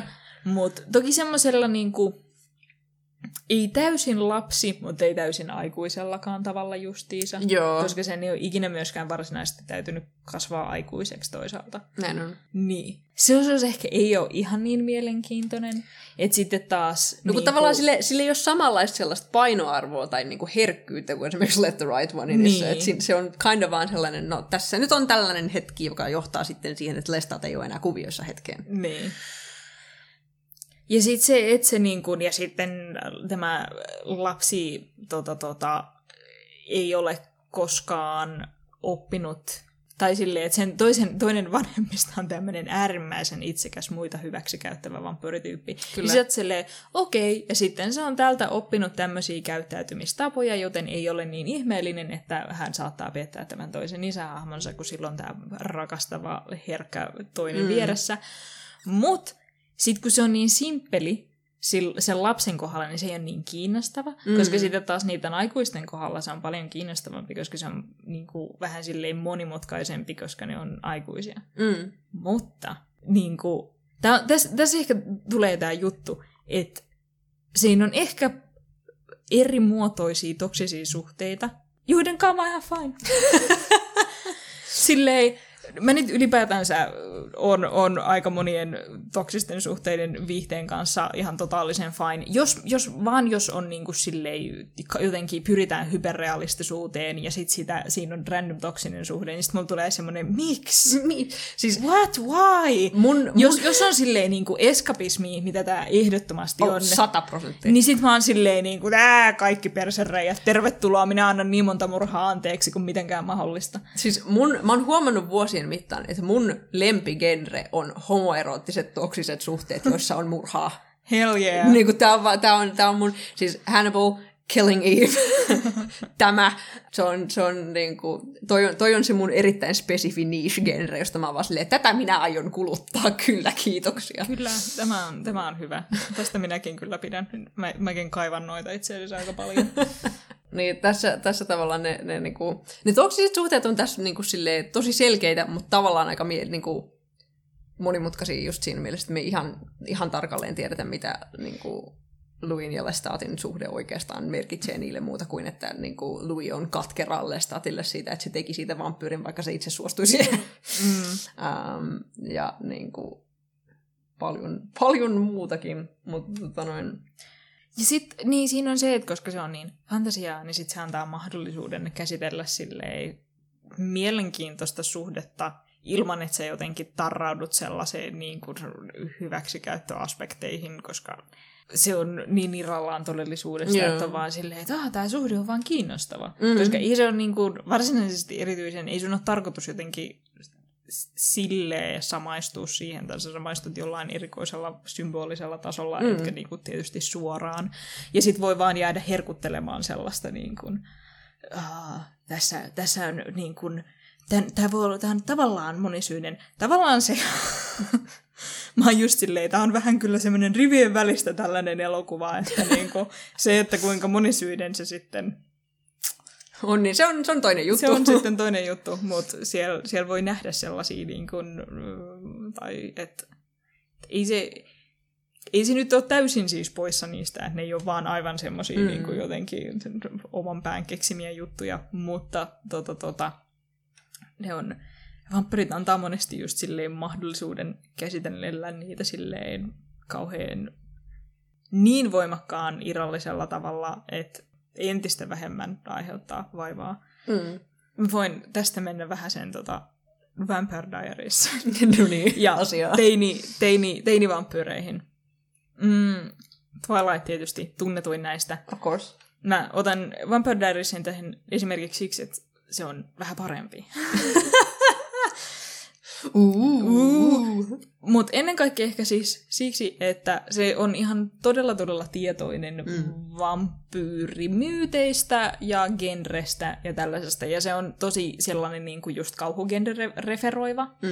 Kun sitten taas Twilight on niin voimakkaan sellainen, että niin kuin jos, jos en, entäpä jos ennen seksiä tai tota, tota, seksin harrastaminen ennen avioliittoa on synti, entäpä jos teemme tästä niin kuin, että hän on vampyyri ja sitten oh. voimme käsitellä näitä, näitä konsepteja tätä kautta. niin on enemmän ehkä, ehkä siinä se sellainen niin kuin, öö, sit, sit tietysti, mutta si, siinä on niin kuin 2000 kymmen, muista koska se tuli, kahdeksan. Kuitenkin luvun ihmiset, jotka tietysti vihasivat Twilightia, koska vihaavat tyttöjä. Näin se öö, niin se meni. niin, öö, olivat silleen, että se on tietysti skan- la skandalos, koska niin kuin toinen hahmo on satavuotias ja toinen on 17, Herran Jumala. Mutta sitten taas, sehän tulee paljon siitä, että monet teinitytöt on vähän kypsempiä kuin teinipojat. Hmm. Ja sen takia, kuka haluaa deittailla ikäisten kanssa? niin. Ei tietysti kaikkia, aika moni deittailee ikäistensä kanssa, mutta semmoinen niinku tavallaan paljon kuulimpi teinitytölle konsepti on se sua itse asiassa vähän vanhempi poika kuin se samanikäinen dorka, joka on sun luokalla, josta sä näet, että toi on vielä teini. niin, sitten taas ne vampyrit, jotka on elänyt pitkään, on jo silleen niinku, tietysti vähän aikuisempia ja kypsempiä, ja vaikka ne on tavallaan sun ikäisiä, niin ne on tavallaan kuitenkin... Mm. Ei oo, ei oo, ne ei ole teinejä sitten kuitenkaan. Mm-mm. mikä on paljon houkuttelevampaa teinitytölle kuin teinipoika.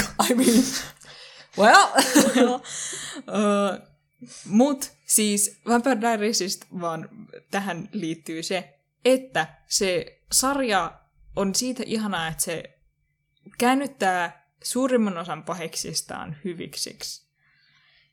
Ja siinä ollaan valmis antamaan käsittämätön määrä murhia anteeksi. Se, se jopa vähän hämmentää mua katsojana, koska jokin ikinen hahmo on tappanut siinä jonkun, mm. usein viattoman siviilin.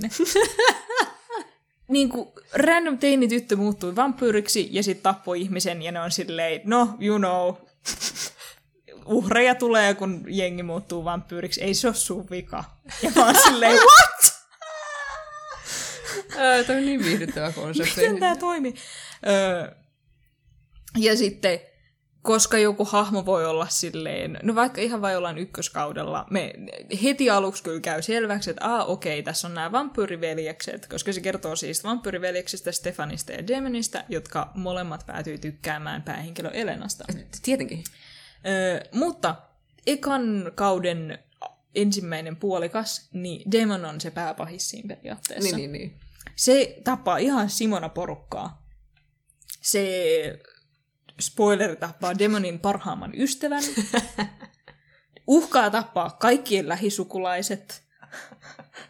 Sitten kauden puolikas menee ohi. Se juo pullon viskiä, on surullinen ja me ollaan silleen, voi, voi siellä sääli, kun se on niin surullinen. Ja sitten se on hyvis. Ja se on, vaan, se on vaan niin ihanaa. Ja sit jossain kohtaa Stefan menee semmoiselle niin kuin murhareissulle, missä se vaan tappaa silleen satoja ihmisiä niin kuin kuukauden sisään, koska sen vampyyrivaistot ottaa vallan tavallaan. Öö, ja muuta tällaista. Ja sitten joka kerta me ollaan vaan silleen, no me ei tiedetty niiden nimiä, joten se on fine. Tai sitten kun ensinnäkin ensin puolikautta niin kuin vaan pidattu pahis vihdoin tulee, se tappaa tämmöisiä niin äitihahmoja ja isähahmoja ja öö, uhkaa tappaa jokikisen, melkein saa ne tapettuakin.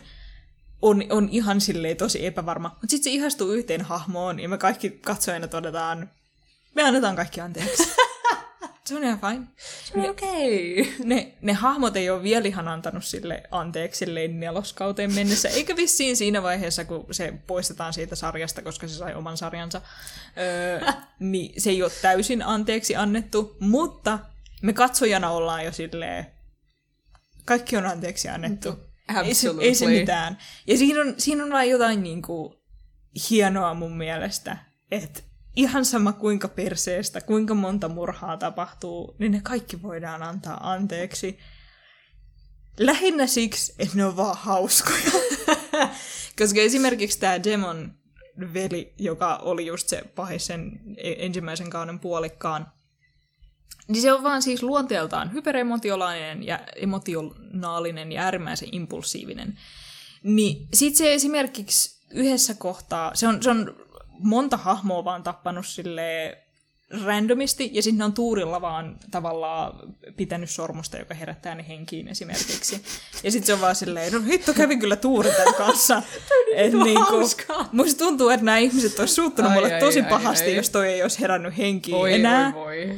Mutta sitten sen äärimmäisen kunnollinen, hirveän hyvä tyyppi, hyperempaattinen, fiksu, kiva, kaikin puolin oikeasti aika täydellinen poikaystävä, Stefan, on hirveän paljon tylsempi tyyppi kuin se niin kuin, tämä emotionaalinen, vähän säälittävä, sille koko ajan vitsejä heittävä veli on sitten taas se ihan silleen, kyllä nyt Elenan ehdottomasti sen kanssa pitäisi mennä yhteen, koska tämä toinen veli on vaan suhteessa niin paljon tylsempi. Itsestäänselvä valinta. Ja se, se on niin kuin, niin monessa vampyyrimediassa korostuu just semmoinen, että ah, tämä on just silleen sopivan irrallaan todellisuudesta. Mm, kyllä. Ja ne on, ne on niin cooleja ja siistejä, että you know, kauniille ihmisille voi antaa kaiken anteeksi. ja siellä ne menee murhaamassa jälleen. Manipuloimista ja murhaamista. There we go. There we go. Mutta jos meillä ei ole niin kuin, suurta tunnesidettä niihin hahmoihin, tai se on semmoinen niin keskikokoinen se tunneside, niin se ei tarkoita, ettei niitä voi, niitä voi antaa anteeksi. Pakko sanoa sille kind of off topic, mutta äh, niin kuin ainoa asia, joka mulle on sille jäänyt äh, voimakkaasti mieleen Vampire Diariesista, on Jenny Nicholsonin videoesseestä se pätkä, joka toistaa uudestaan ja uudestaan, jossa Ella on silleen, Jenny, no! Ei kun Jenna, Jenna, no! Ja mä muistan aina vaan tuon, tuon pätkän, aina kun joku sanoo Vampire Diaries, mä oon silleen, Jenna, no! Ja niin kuin, en koskaan itse katsonut tätä sarjaa, mutta tota noin, I mean, se kuulostaa like a hell of a time. Must, mä, mä just pohdin, mä, se, mä, mä väitän, että sä et kyllä vihaisi sitä, se ei ole tehty sulle, Mm. mutta musta tuntuu, että siinä on tarpeeksi kuitenkin Niin kuin camp-viihdearvoa. niin, tai silleen, että se vaan etenee niin hirveän tehokkaasti. Mm. Et sen, sen ytimes on kyllä silleen, kumman pojan Elena valitsee, Mm. mm. ja sit silleen, eikö se ole ihanaa ja siistiä, kun poikaystävä on tällainen. Mutta siinä vaan niinku, kun se sarja on kirjoitettu sillä tavalla, että siinä on koko ajan tarkoitus, sen, sen vaan pitää edetä, edetä, edetä, edetä, edetä, Joo, joo, joo, ja se on joo. äärimmäisen tehokas. Niin vaikka mulki on hahmoja silleen, että esimerkiksi Elenan veli Jeremy, ihan helvetin turha ja tylsä tyyppi. Si- sille annetaan vaan kaikkein paskimmat niin kuin, juonikuviot, ja se on vaan rasittava suurimman osan ajasta. Niin, tota, tota. Mutta se, vaikka sitä on siinä, ja vaikka se on kuinka rasittava, niin se sarja etenee niin nopeasti, että siinä ei ehkä jäädä vellomaan jotenkin siihen silleen, että joo, no Jeremillä oli tuossa neljän minuutin kohtaus, mutta sit, sit kuule tulee niin hirveällä vauhdilla eteenpäin taas. Ja tämän takia me kato tykätään Damonista, että se koko ajan pilkkaa Jeremia. Vielä parempi, vielä parempi. se, se, se, kato, kun se, se on hahmona kirjoitettu silleen jotenkin, musta tuntuu minun silleen sisäistä monologiani sanomaksi, että sit se on just Jeremille silleen niin kuin, että et se yllättynyt, että sä sait kaverin näin nopeasti. Oot sä tavannut itsesi? Ja mä oon silleen, niinpä, niin, nimenomaan, Jeremy on perseestä. niin sit siinä on niinku semmoista hämmentävää itsetietoisuutta kuitenkin. Ja tota, tota, ja, ja, ja, se on, se on excellent teini vampyyriviihdettä, vaikka kaikki teini näyttää siinä kyllä 25-vuotiaalta, ja koska se sarja jatkui around 10 vuotta loppuun mennessä, te- teini vampyyri näyttää lähemmäs 40 Ah, yes, CW, laatusisältöä. Aha. Yes, indeed. uh, mut, mut, tota, tota. Mä- Mä ehkä voin puhua niistä säännöistä Vampire Diariesista myöhemmin lisää, mutta mm. siinä oli vaan semmoista niinku justiinsa kaikki murhat annetaan anteeksi, toksiset suhteet on, on, on hauskoja. Tota, Niin. tota, mentaliteetti vaan. Siis toksisista suhteista muista, mutta tuli, tuli mieleen siis tavallaan näiden niin kuin erinäisten toksisten vampyyrisuhteiden juttu, että tavallaan usein niissä, niin kuin esimerkiksi Interview with the Vampireissa ja sitten myös Kisumonogatarissa, Mm. on yhteistä se, että siinä on tavallaan se äm, niin kuin vampyyrin ja sitten uuden vampyyrin suhde, että siinä on niin kuin se, se Mm. maker-suhde ää, siihen. Ah, niin, Niin. niin. joo, siinä on excellent, Niin, että excellent tavallaan- valtasuhde siinä, että se toinen on vanhempi ja kokeneempi, Niin. ja sitten se toinen on silleen, tai tämä, josta on tehty vampyyri, on silleen kummallisesti vähän sidottu mm. kuitenkin siihen vanhempaan vampyyriin, ja se vähän vaihtelee, miten, että ne, ne on niinku hyvin oma persoonansa, mutta tota, tota, kuitenkin hyvin silleen toisiinsa sidottu, eikä ne voi vaan esimerkiksi jotenkin suoranaisesti monesti vaan lähteä, Mm. vaan sit, sit ne viettää ikuisuutta yhdessä. Jep, että siinä on, siinä on sellainen niin kuin, aika just, sille, just ahdistava valtadynamiikka, joka luo hirveän mielenkiintoista draamaa siihen. Niin. Että just Louin ja Lestat, Lestatin suhde on ja, I mean, just, ihan karmea. että niinku Lestat niinku silleen ot, ot, niinku Se, ottaa... se, että se on, niin kuin, että siihen, siihen liittyy valtaa, tekee siitä eroottisen. I mean, of, of course, I mean yes, mutta niinku, toisaalta se on, se on kauhean, silleen, se on kuitenkin loppujen lopuksi, kun sitä miettii, että no, toi on nyt aika kauheata, mutta että kun tästä tulee mielenkiintoista draamaa. Mm. Niin kuin just se, että siinä on, siinä on se, että Louis oli tosi huonossa kunnossa äh, siinä vaiheessa, kun Lestat löysi hänet, ja sitten mm. niinku tavallaan ähm, hyväksikäytti Luin heikkoutta tavallaan Mm. siinä hetkessä, että hän sai itselleen niin kuin, kuolematonta seuraa. Mm. Um, ja sitten niin kuin, Kisumonogatarissa on tosi jännä se um, Niillä on niinku, erikoinen dynamiikka. erikoinen Mä pidän dynamiikka. siitä hirveästi niiden Um, kahden dynamiikasta. Kisumonokatarin päätarina siis kertoo tämmöisestä Kyomi Araragista, joka päätyy auttamaan vampyyriä saamaan tämän voimat takaisin. Se on kolmiosainen elokuvasarja, jotka on tarkoitettu yhdeksi teokseksi, mutta sitten ne julkaistiin silleen puolen vuoden välein. Varmaan aika paljon rahallisista syistä sen Mm. sijaan, että oltaisiin tehty silleen kolmen tunnin elokuva. Jep. Se, kuinka tota noin, toi um, Araragi löytää Kiss Shot Acerola Orionin Heart Underbladein um, tota, kuolemaisillaan. Ja sitten kun se tavallaan, se on niin mielenkiintoinen, kun se pystyy kääntymään siitä pois. Mm. Ja se on niinku lähdössä, mutta sitten se menee takaisin. Niin mä olin silleen, haa, okei, mä en se odottanut tota Niin oikeastaan. hirveän hyvä, koska Araragi on erikoinen tyyppi. Se Mm. ei kykene olla auttamatta ihmisiä. Mm. Se on niinku, se on suorastaan sekaisin. Joo, Se, niinku, sen, sen kyvyttömyys olla auttamatta ihmisiä tekee siitä niinku, vähän se on siinä. Että se justiinsa näkee kärsivän vampyyrin, joka sanoo sille, että sun, mun pitää juoda kaikki sun veret, eli sä kuolet mm. jotta mä pystyn selvitä, ja Araragi poistuu tilanteesta, ja sitten se on pohtii asiaa on silleen, mun on pakko mennä takas, koska mä voin jättää sitä pulaan. Ja sit sä oot vaan silleen, mikä sua vaivaa? mikä Mut hyvä? se tavallaan on se Araragin ydin, Joo. että se on, siinä on jotain pielessä tavallaan, et Kyllä. koska se on niin obsessoitunut muiden auttamisesta. Kyllä, näin on. Mutta sitten taas se, että koska se oli valmis auttamaan, niin sitten tämä vampyyri jättää sen eloon tai tekee siitä vampyyrin itse asiassa. Mm. Ja sitten ne on, alkaa niiden kummallinen, niin kun, sin, sinun täytyy auttaa minua, jos haluat palata ihmiseksi, voin auttaa sinua tässä, mutta... Ja sitten siinä on loppupuolella on se vaan, kun ne vaan keskustelee niitä näitä, ja sitten niillä kuitenkin jotenkin niiden kemiat matchaa, mm. ja ne toimii silleen, että vaikka niillä on tavallaan aika vähän aikaa yhdessä, mitä ne vaan hengaa tai niinku tutustuu toisiinsa, niin sitten niistä jotenkin uskoo sellaisen, että Aa, näillä on kuitenkin jotenkin hyvä olla yhdessä, Mm. Kind of. kind of. Jollain tavalla. Ja siis, kun siinäkin tavallaan, siinä on, siinä on se koko niin kuin Aserola Orionin toi ää, tota, tota, niin kuin tarinan kaari on silleen mielenkiintoinen, koska spoilereita.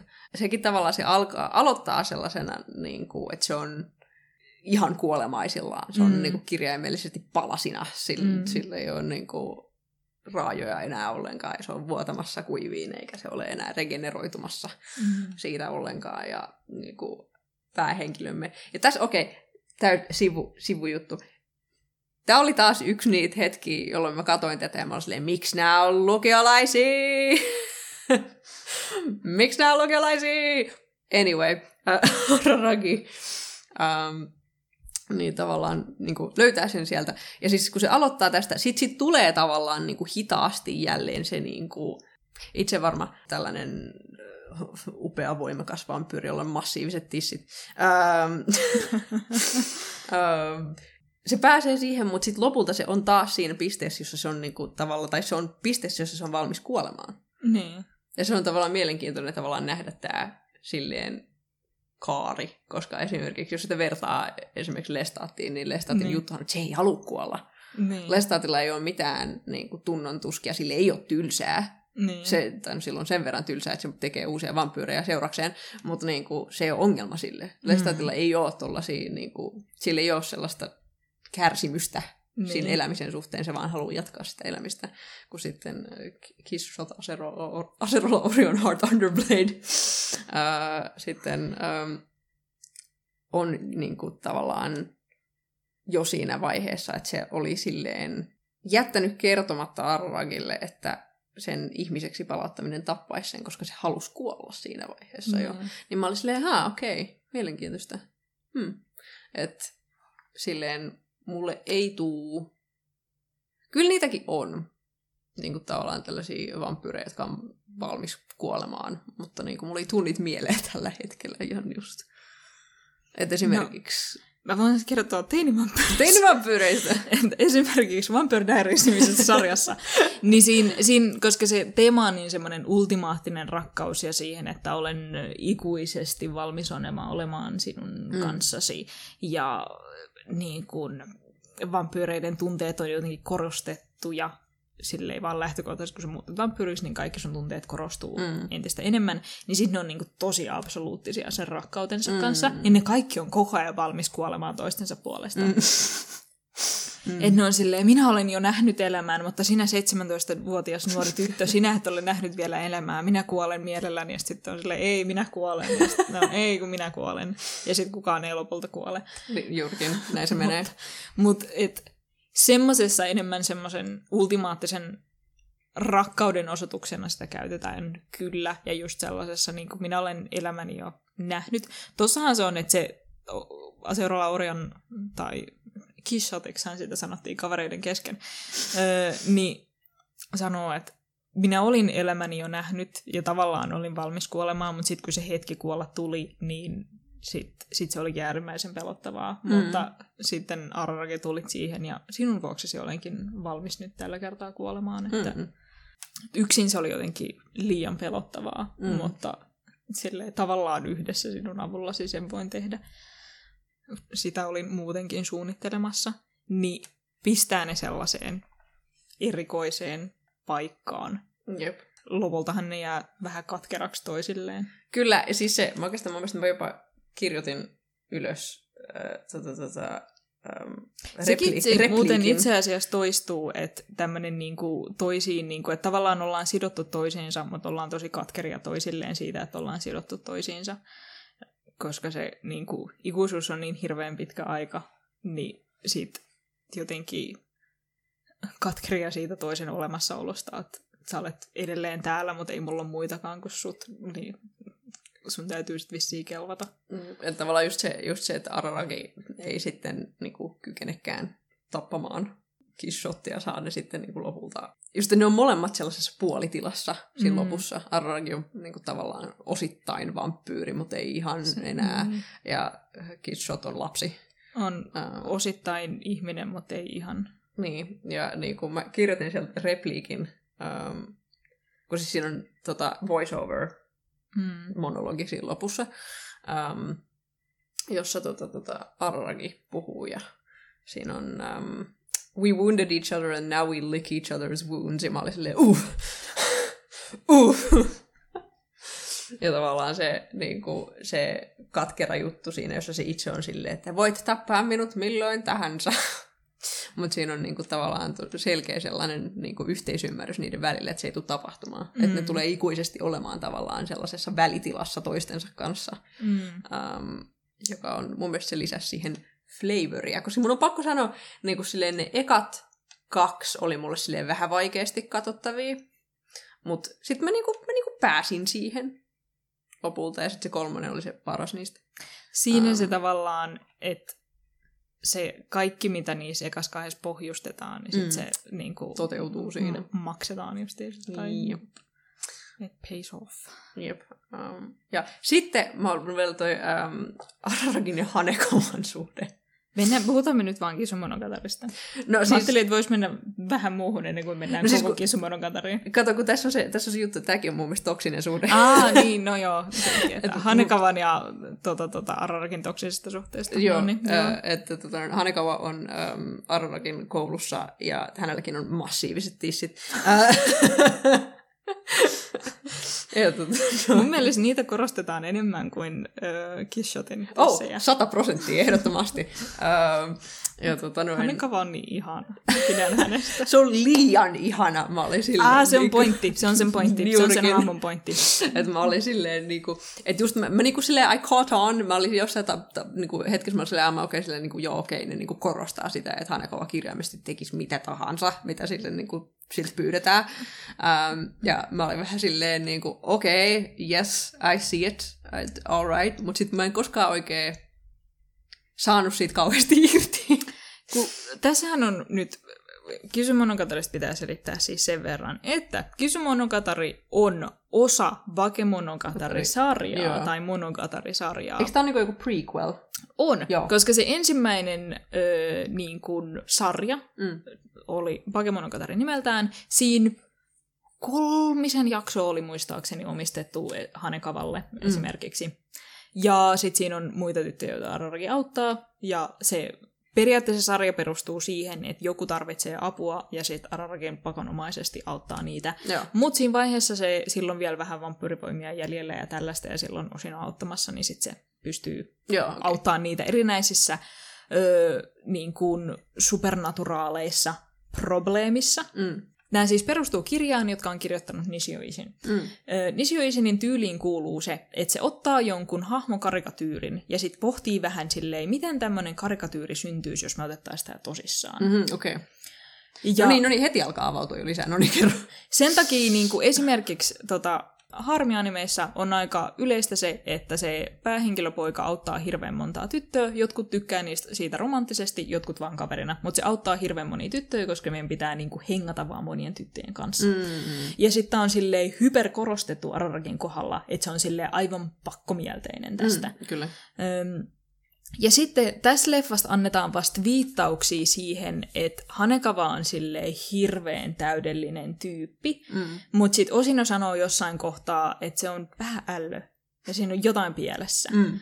Ja se justiinsa tota, tota, se hengaa keskellä yötä yksin kaupungilla. Mm. Mm. Ja Araragi on silleen, mitä sä teet tähän kelloaikaa? Ja sitten se vaihtaa aihetta. Mm-hmm. Ja siinä tulee semmoinen, okei, okay, jotain... Vi, m- siinä, Se se on, something's off, niin kuin Niin. joo, että siinä mutta siinä joo. ei päästä vielä ihan hirveästi siihen. Joo, mäkin, niin kuin mäkin silleen, silleen, että mä olin silleen, ah, niin kuin, joo, something is off. Ja mä olin silleen, että joo, mutta mikä? Mutta tota, tota, tämä on just se, että se sarja sit käsittelee, mitä niin kuin, tässä esitellään tavallaan se vielä aika täydellinen mm. Hanekava, ja sitten se sarja käsittelee sitä hyvin epätäydellistä Hanekavaa. Mm. Okei, okay, okay. Koska sen sarjan niin kuin, vahvuus on se, että siinä on monta random tyttöä, jota Araragi auttaa, ja sitten ne kaikki on, ei nyt ikäviä ihmisiä, mutta tosi niin kuin, monimutkaisia tyyppejä, ja se tekee siitä tavallaan hyvän ja pidettävän. Öm, mutta sitten tämä on vaan tavallaan siihen liittyvä esiosa. Ja sitten jos on esimerkiksi katsonut tämän sarjan, niin sitten tietää, miten tämä päättyy. Mm.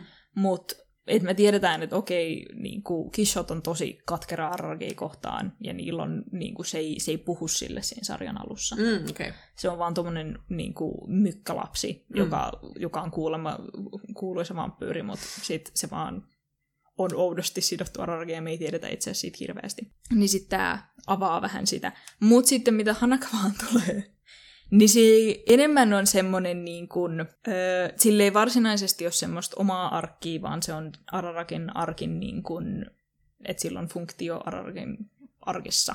Okay. Että se on sille sen ensimmäinen kaveri.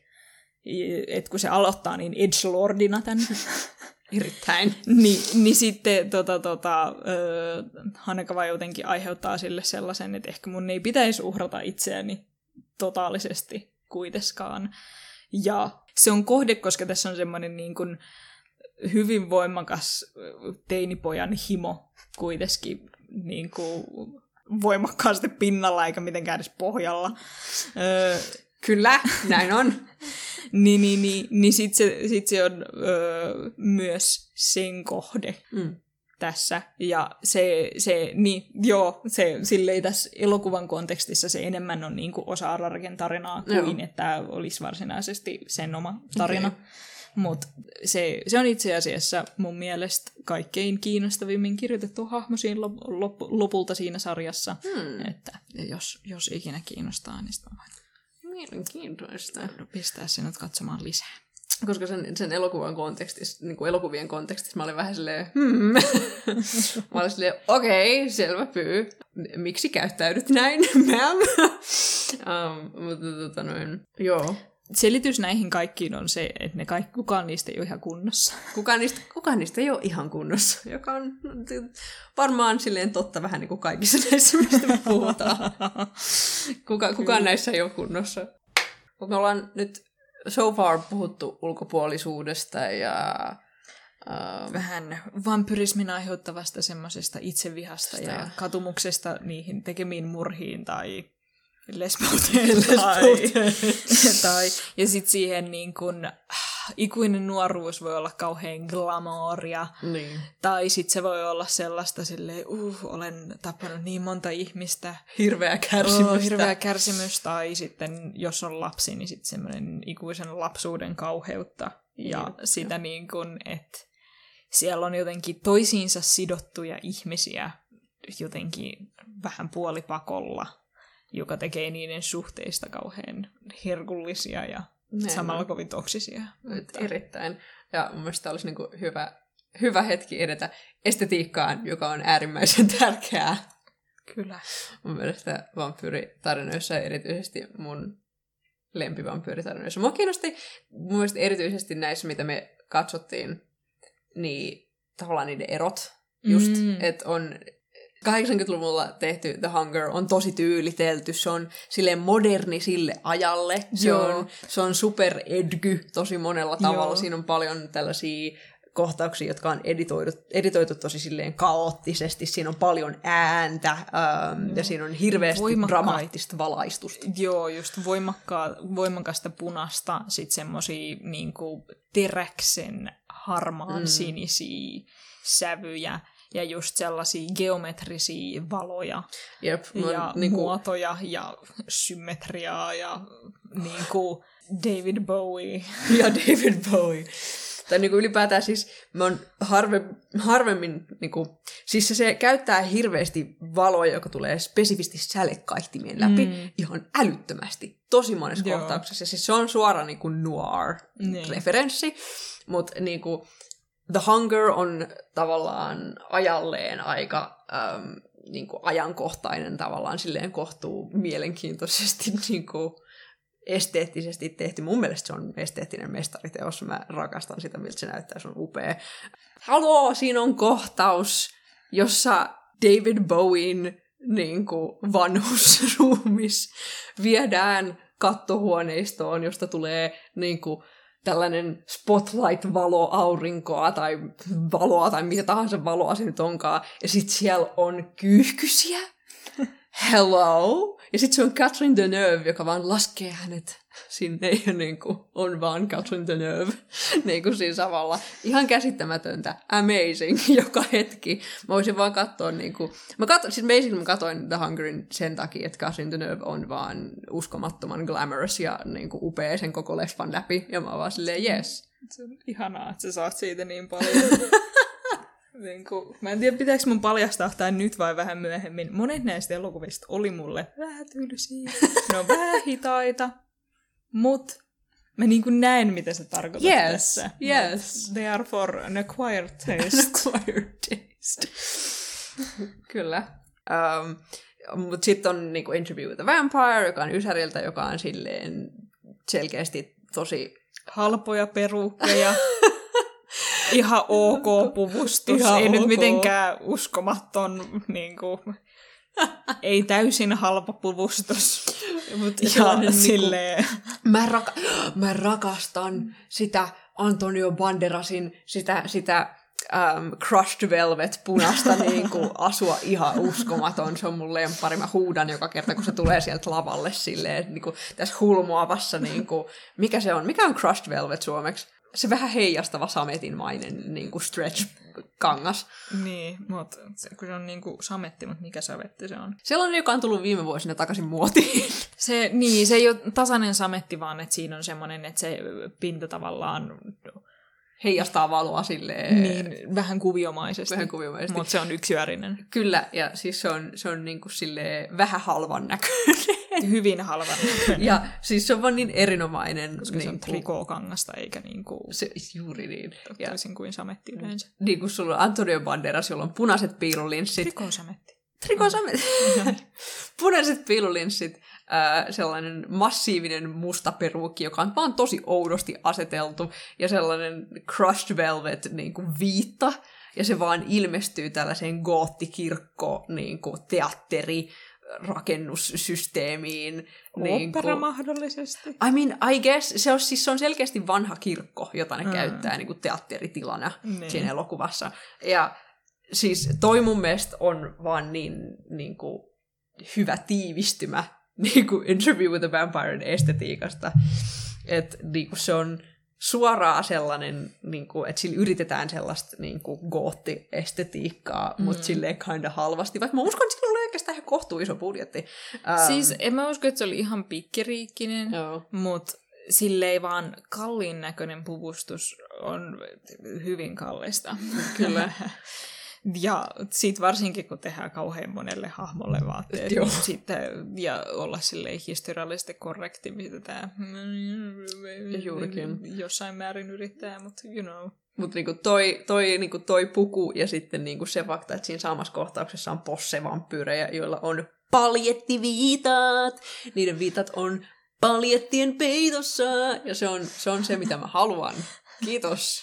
Se on niin, siis se on niin mauton. Ää, ja Interview the Vampire on vaan niin monella tasolla vaan kinda mauttoman näköinen mutta sellaisella niin viihdyttävällä ja hauskalla tavalla.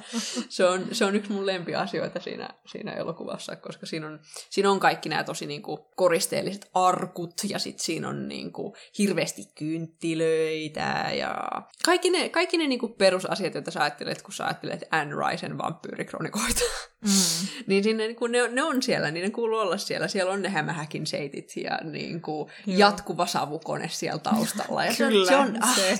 Se on kyllä sitä hyvää kakkaa, kiitoksia. Tuulikone välillä myös. Tuulikone myös, joo. Ehdottomasti. Ja se on just sellaista niin kuin ysäri niin kuin estetiikkaa, josta mä vaan on silleen kyllä.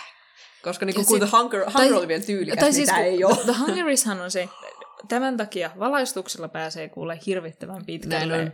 Niin kuin Hannibal ikuisesti vaan todistaa sen. Mm-hmm. Niidenkin halvemmat materiaalit vois saada näyttämään hyvälle, jos ne valaistaisi silleen ovelasti ja niin kuin tiedettäisiin, mitkä jätetään enemmän varjoon ja mille annetaan enemmän valoa, mutta sitten nämä vaan sille tarpeeksi jotenkin läpikotasin valaistu, että niin kuin, sieltä erottaa kaiken, niin kuin, kaikki halvat materiaalit tosi selkeästi. Jep. Ja sit, sit vaan jotenkin ne blondit peruukit on...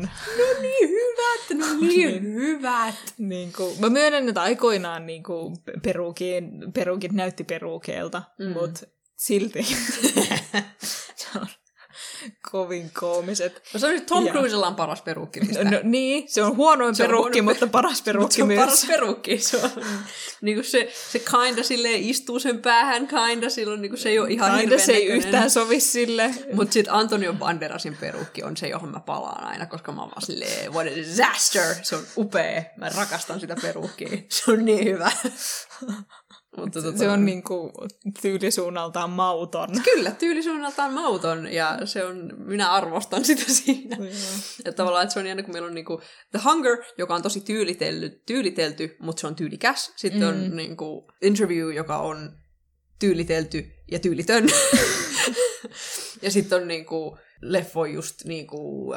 Niinku, ah, muuten Dracula's Daughter se, se aiheutti mulle taas semmoisen, että ah, jos mä ikinä niin kuin tekisin elokuvan, mä tekisin sen ehdottomasti mustavalkoisena, mm-hmm. koska se kohtausten tunnelmat vaan saa silleen automaattisesti tavallaan helpommin mutta tavallaan silleen, mä tiedän, että se ei ole mitenkään maailman yksinkertaisen asia mm. kuitenkaan, mutta silleen, että si- siinä nimenomaan, kun pelataan sillä valaistuksella, koska sulla on Jep. vaan mustaa ja valkoista, niin ai, ai että siinä oli kuvan kauniita ja dramaattisia, mä just sellaisia, kun ollaan pimeydessä ja sieltä hohkaa vaan ne kasvot, tai niin kuin joku tumma asu, mutta vaalea asunto, ja joo, niin kuin, si- siinä ymmärrettiin kyllä kauhean hyvin sitä, niin kuin, koska jotkut mustavalko elokuvat ei ole mitenkään ihmeellisen näköisiä, Näin vaikka on. niillä on tavallaan hyvä mahdollisuus käyttää hyväkseen sitä niin kuin, tota, tota, dramaattisempaa valomaailmaa, mikä niihin jotenkin vähän automaattisesti kuuluu. Mm. Niin sitten tässä sitä kyllä osattiin ihan totaalisesti käyttää. Ehdottomasti. Siinä on niin monta hyvää kohtausta, jossa Grave Zaleska ottaa sen, tuo kasvonsa esiin, se ottaa sen niin kuin, huivin sen kasvojen edestä. Mm. Ja mä oon vaan silleen, jees. Ja sitten siinä on just se, kun se on aina niin kuin tumman puhuvissa, mutta sitten se on kalman kalpea, niin Mm. se Kontrasti. kontrasti korostuu. Mm. Ja sitten se katsoo jostain pimeydestä vaan silleen, että sen silmät hohkaa siellä ja muuta tällaista. Kyllä. Ja se oli tavallaan niin kuin, ajalleen siinä oli asioita, jotka oli supertyylikkäitä. Se ei ole mitenkään kauhean kokeellinen elokuva. Ei. Se on, se on aika, aika perus um, leffa esteettisestikin. Että siinä esimerkiksi kameraliike ei ole mitenkään kauhean mielenkiintoista melkein. Um, joka on myös asia, joka on vuoden 31 Draculassa, Todd Browningin Draculassa um, on sama ongelma. Mun mielestä se on aivan helvetin paljon tyylisempi kuin esimerkiksi Frankenstein. Frankenstein on 30-luvun Universal-elokuvista mun mielestä yksi mielenkiintoisimpia elokuvallisesti, koska siinä tehdään niin hirveästi kaikkea niin kuin, jännää eh, leikkaamisessa ja Mm. kamera niin kuin, asennossa, kun Dracula on sitten kind of tylsä. Um, anyway, se on niin kuin, ajalleen oikein toimiva leffa ja siinä osataan valaista kauhean hyvin, mutta Mm. siinä ei ole samalla, ja mun mielestä se liittyy myös siihen niin kuin, elokuvan tonaalisiin ongelmiin, että esimerkiksi se lavastus on vaan, että siinä on niin kuin, tällaisia kivoja asuntoja ja that's about it. Joo. Ja Ja siellä se, on pari kohtausta, jotka on niin kuin, sit, silloin Joo. kun ollaan ulkona, silloin se toimii. joka kerta loistava. Kyllä, juurikin. Muutamat semmoiset justiinsa dramaattiset niin kuin, öö, voimakkaat valot, vaikka ollaan jossain sisällä. Mutta sitten monet niistä, kun ne vaan hengaa huoneessa, niin mä voin myöntää, että ne on aika silleen tasaisen Joo. valaistu. Ja sitten siinä on oma hupinsa, että se on niin kuin silleen korostetun tumman puhuvissa tämä kreivitar siellä, mutta se, niin kuin, se, jos se on tonaalisesti vaihteleva, niin sitten voi sanoa, että se on myös visuaalisesti vaihteleva, että se on niin kuin joskus silleen oikein excellent ja joskus vaan silleen tosi perus. Niin, että se, niinku, se hyppii oudosti sellaisen niinku, kevyen MGM-komedian ja sitten niinku, Universal, Universal kauhuelokuvan välillä Mm. mm. niinku, koko ajan. Että se ei osaa päättää, mikä elokuva se on, ja se on Mm. vähän jännää siinä mielessä. Mutta sitten mä niinku, muuten esteettisesti mä en sanoisi, että se on mitenkään... Tämä on ehkä vähiten, se on elo, niinku näistä elokuvista ehkä vähiten sille niinku, vampirismin tematiikalle omistautunut estetiikka. Että kun Mm. miettii The Hungary, niin se on tosi selkeä siinä, mitä se yrittää kommunikoida.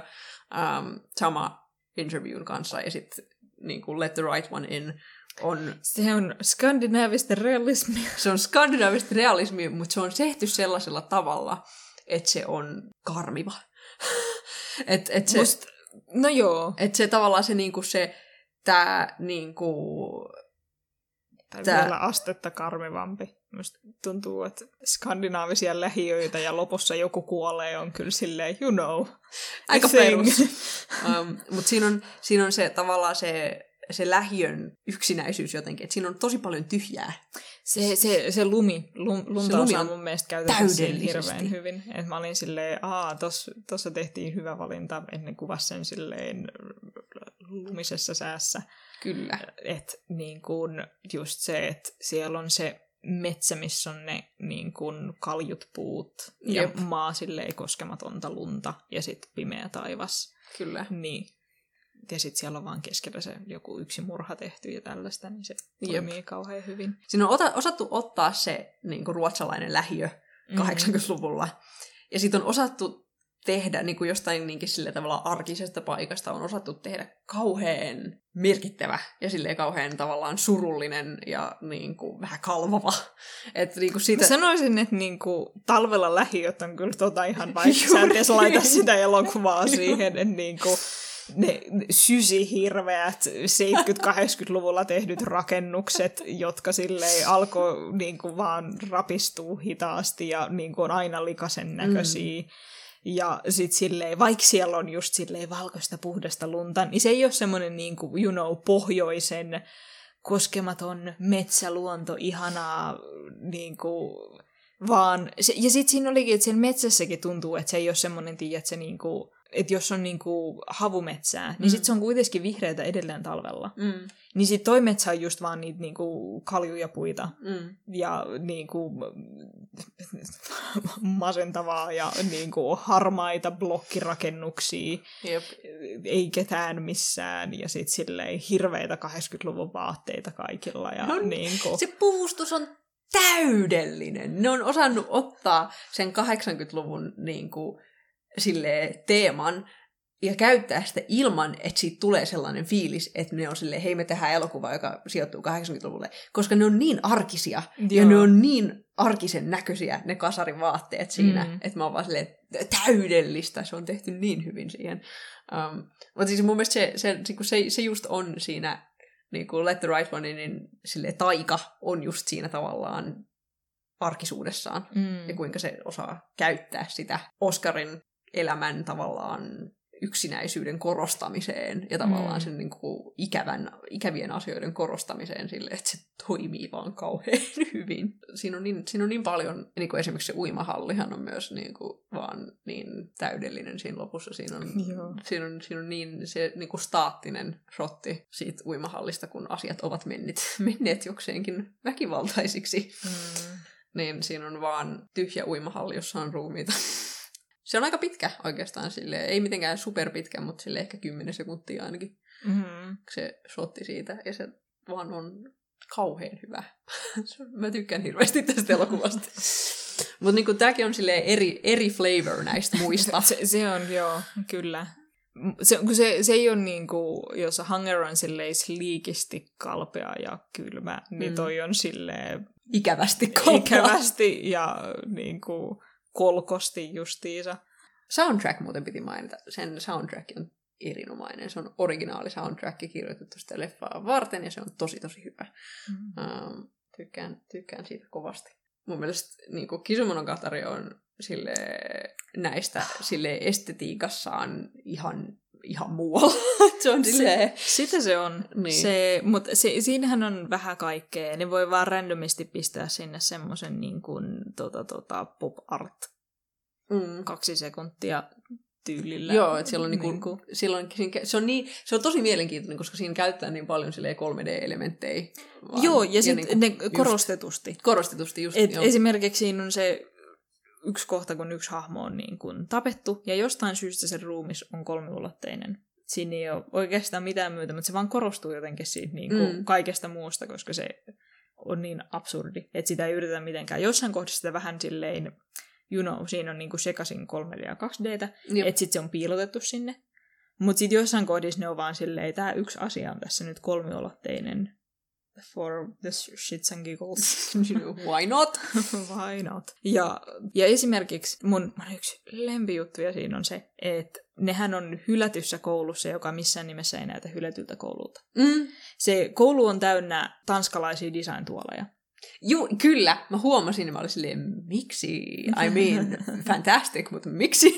Olikohan ne itse asiassa tanskalaisia, ne no, itse asiassa skandinaavisia enikeis. Design-tuoleja kuitenkin. Skandinaavisia design-tuoleja. Mä eilen tarkistin sen designerin nimen, mutta nyt mä en unohtaa sen. Whatever, laitan kuvan niistä. Ja sit se koulu ylipäätänsä on vaan silleen, että sehän on superpuhdas, kliininen, ö, iso, hieno, niin kuin moderni rakennus, ja sitten ne vaan sanoo sulle, tämä on hylätty koulu, ja sitten se tavallaan täytyy hyväksyä. Niin. Mutta se, se on aina ollut monogatari juttu. Ja sitten esimerkiksi se kaupunki, siellähän ei ole ketään muita kuin ne hahmot. Siellä ei ole ketään muita. Ja siis tämä on se oikeastaan se mielenkiintoinen juttu niin kuin näissä mitä me ollaan katsottu, että kaikissa näissä muissa on tavallaan aina ollut yksi jalka tavallaan meidän maailmassa kuitenkin, mm. että niissä on tavallaan jonkinlainen niin kuin linkki meidän todellisuuteen. Mutta sitten Kisumonogatari on vaan niinku täysin removed. Et se on, niinku, se on, niinku, se on niinku omassa maailmassaan tavallaan. Se on, se on, niinku, siis se on kaikin puolin visuaalisesti aika uniikki sarja, koska no. siis se, se että niin kun, siinä maailmassa ei ole ihmisiä, korostuu aina. Mm, Joissain kohdissa, kun ne tarvii random koululaisia, niin ne ei silti ole ihmisiä, vaan niitä saatetaan kuvata esimerkiksi silleen, että jollain pöydällä on sakset, ja sitten sä oot silleen, okei, okay, toi hahmo on sakset, ja sitten sakset vähän heiluu, kun ne puhuu. Mutta siellä vaan, niin kuin, että jos tällä hahmolla ei ole oikeasti väliä, niin se ei ole hahmo. Mm. Että se, se ei ole ihminen silloin. Se, se on puhe jossain taustalla. Ja sitten siinä on esimerkiksi kohtaus, jossa tota, tota, nämä tavallaan pahikset, ketä vastaan Arragin on tarkoitus tapella, keskustelee keskenään, oletettavasti jotain perus diibdaapa pahis kamaa, mutta sille ei ole väliä, mm, mitä ne sanoo. vaan funktio on se, että Araragi on kauhuissaan ja ihan silleen paniikissa siitä tilanteesta. Ja sen takia me ei kuulla itse asiassa niiden keskustelua, Joo. vaan se on sellaista niin kuin, vähän niin kuin tenavoissa ne vanhemmat on sitten silleen ääni, niin ne on kans just semmoista ääntä vaan koska niiden keskustelulle ei ole merkitystä ja meidän ei tarvitse edes kuulla sitä. Juurikin.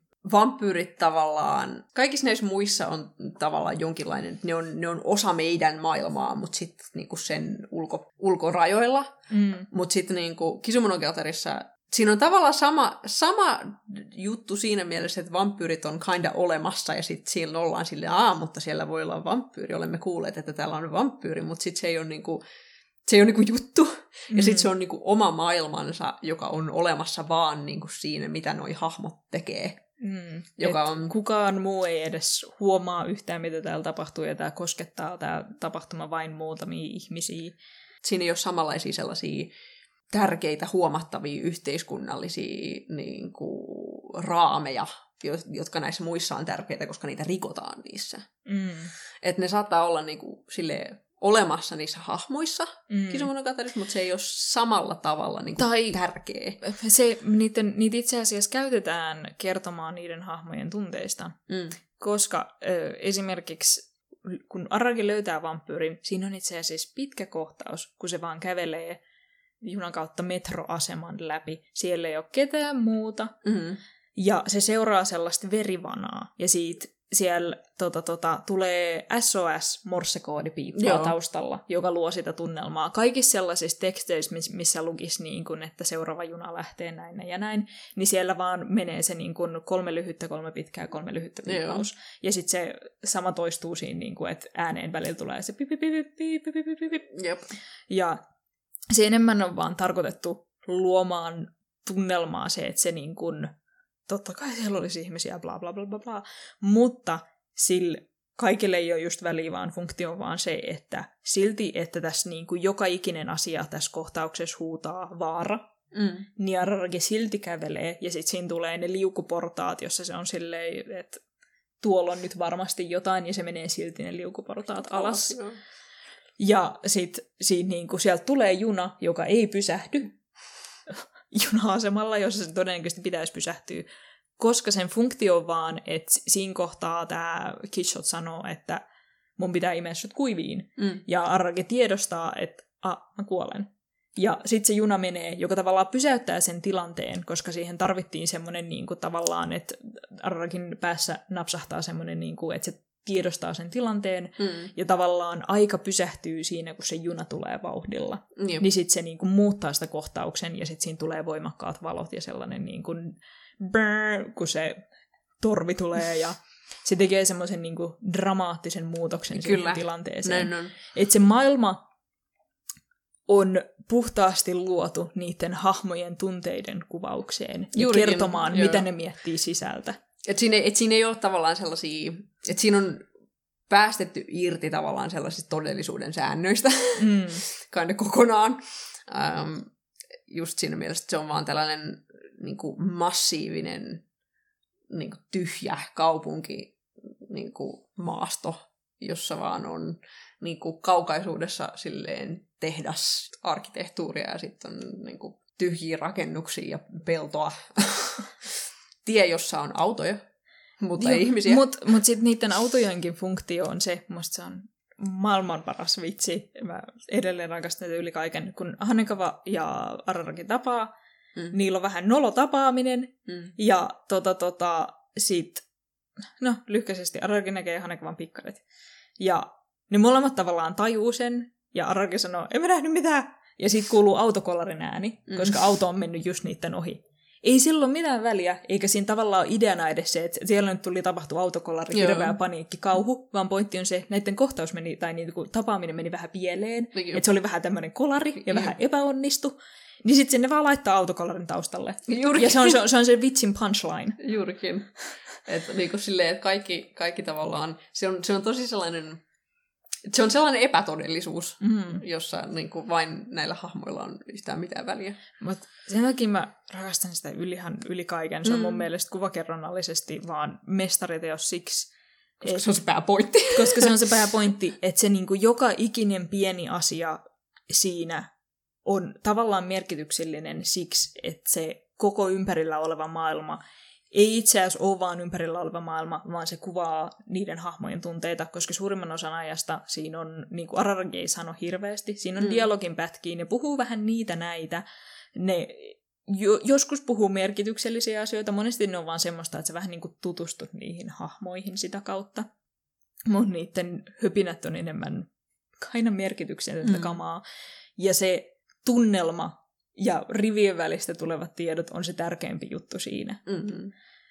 Ja sitten se ympärillä oleva maailma kertoo siitä niiden tunteesta. Joo. Ja sitten siinä on vaan myös semmoista symbolista leikkimistä. Esimerkiksi siinä toistuu se Japanin lippu. Joo, eli, mä just olin kysymässä. Eli se on siis nousevan aurinko. niin. Ja aurinko nousee yleensä silloin, kun se lippu näytettiin. Ja tota, vampyyrit kuolee auringon säteistä. Niin sitten siinä, niinku, siinä käytettiin sitä aina vähän kuvaamaan semmoinen, että aurinko on nousemassa. Mm. Se koko alku on itse asiassa täynnä silleen kuolemattomuuteen viittaavaa. Ne kaikki niinku korpit todennäköisesti viittaa semmoiseen, tota, tota, niitä, niitä on kahdeksan kappaletta ja sitten on Jatakarosu Jumala, joka viittaa tälleen uudelleen syntymiseen, aurinkoon, kuolemattomuuteen. Ja sitten siinä on nämä buddhat, jotka on just silleen uudelleen syntymää Näin. ja kuolleesta nousemiseen. Ja niinku, mä en ole ihan varma, tästä oli epäilyksi, mä pohdin, onko se niinku elämänpuu. Joku epäili, että se liittyy Araragiin, mm. eh, koska Araragin nimessä on puun kanji. Mm. Ja sitten tota, tota, sit puuta vähän heijastellaan myös silleen Arragin siinä alussa, kun kävelee niitä portaita ja sitten puuta kanssa noustaan ylös. Ja niin, sitten niin, se on niin. silleen kuollut jotenkin sellaisen niin kuin muun keskellä. Ja sitten siellä on, siellä on läjäpäin kanjileikkejä, joita mä en ihan ymmärrä, koska se on just semmoinen niin kuin AC, tässä on nel, numero neljä ja sitten keltainen ovi, ja kun otat kanjin näistä, niin sitten se viittaa taas johonkin. Oh. Ja se on niin kuin, Nisio Isinin teksti on hirveän vaikeeta. se on, se on silleen niin kuin, natiivit pystyy kyllä lukemaan sitä, mutta tota, tota, se on just semmoinen, että mulla on tuttuja, jotka pystyy lukemaan japaniksi, mutta ei ne pysty Nision tekstejä lukemaan, koska sillä on kauheasti kansileikkejä, hirveästi viittauksia, ja se on niin kuin kielellisesti hirveän lahjakas. Ja, ja sitten okay. ne yritti jotenkin silleen muuttaa sen niin kuin jännittävän kielen silleen niin kuin kuitenkin, että sitä ei puhuta, koska siis siinä normisarjassa, tämäkin on aika noir, mutta tästä puuttuu se monologi, mm. ja sitten siinä normisarjassa on se monologi. Tää, okay, okay. Ö, jonka ne poisti tästä totaalisesti, mikä oli kauhean jännää, mutta sitten ne laittaa sen kaiken visuaali siihen ympärille mm. sitten taas kertomaan sulle tavallaan sen monologin. Vähän niin kuin Araragin junalipido. ja niin. muuta vastaavaa, mutta siis se, ah, ja tässä on vaan niin hyvät taistelukohtaukset. Ne on kyllä ihan älyttömän hyvät. Ja sitten niin, niin kuin ylipäätään tämä animaation taso tässä on myös vaan tosi erittäin hyvä. Si- on. Siinä on niin monta hetkeä, jossa mä vaan silleen, toi on niin yksiko- yksityiskohtaisesti animoitu. Joo. Et, niin kuin, uff, very good.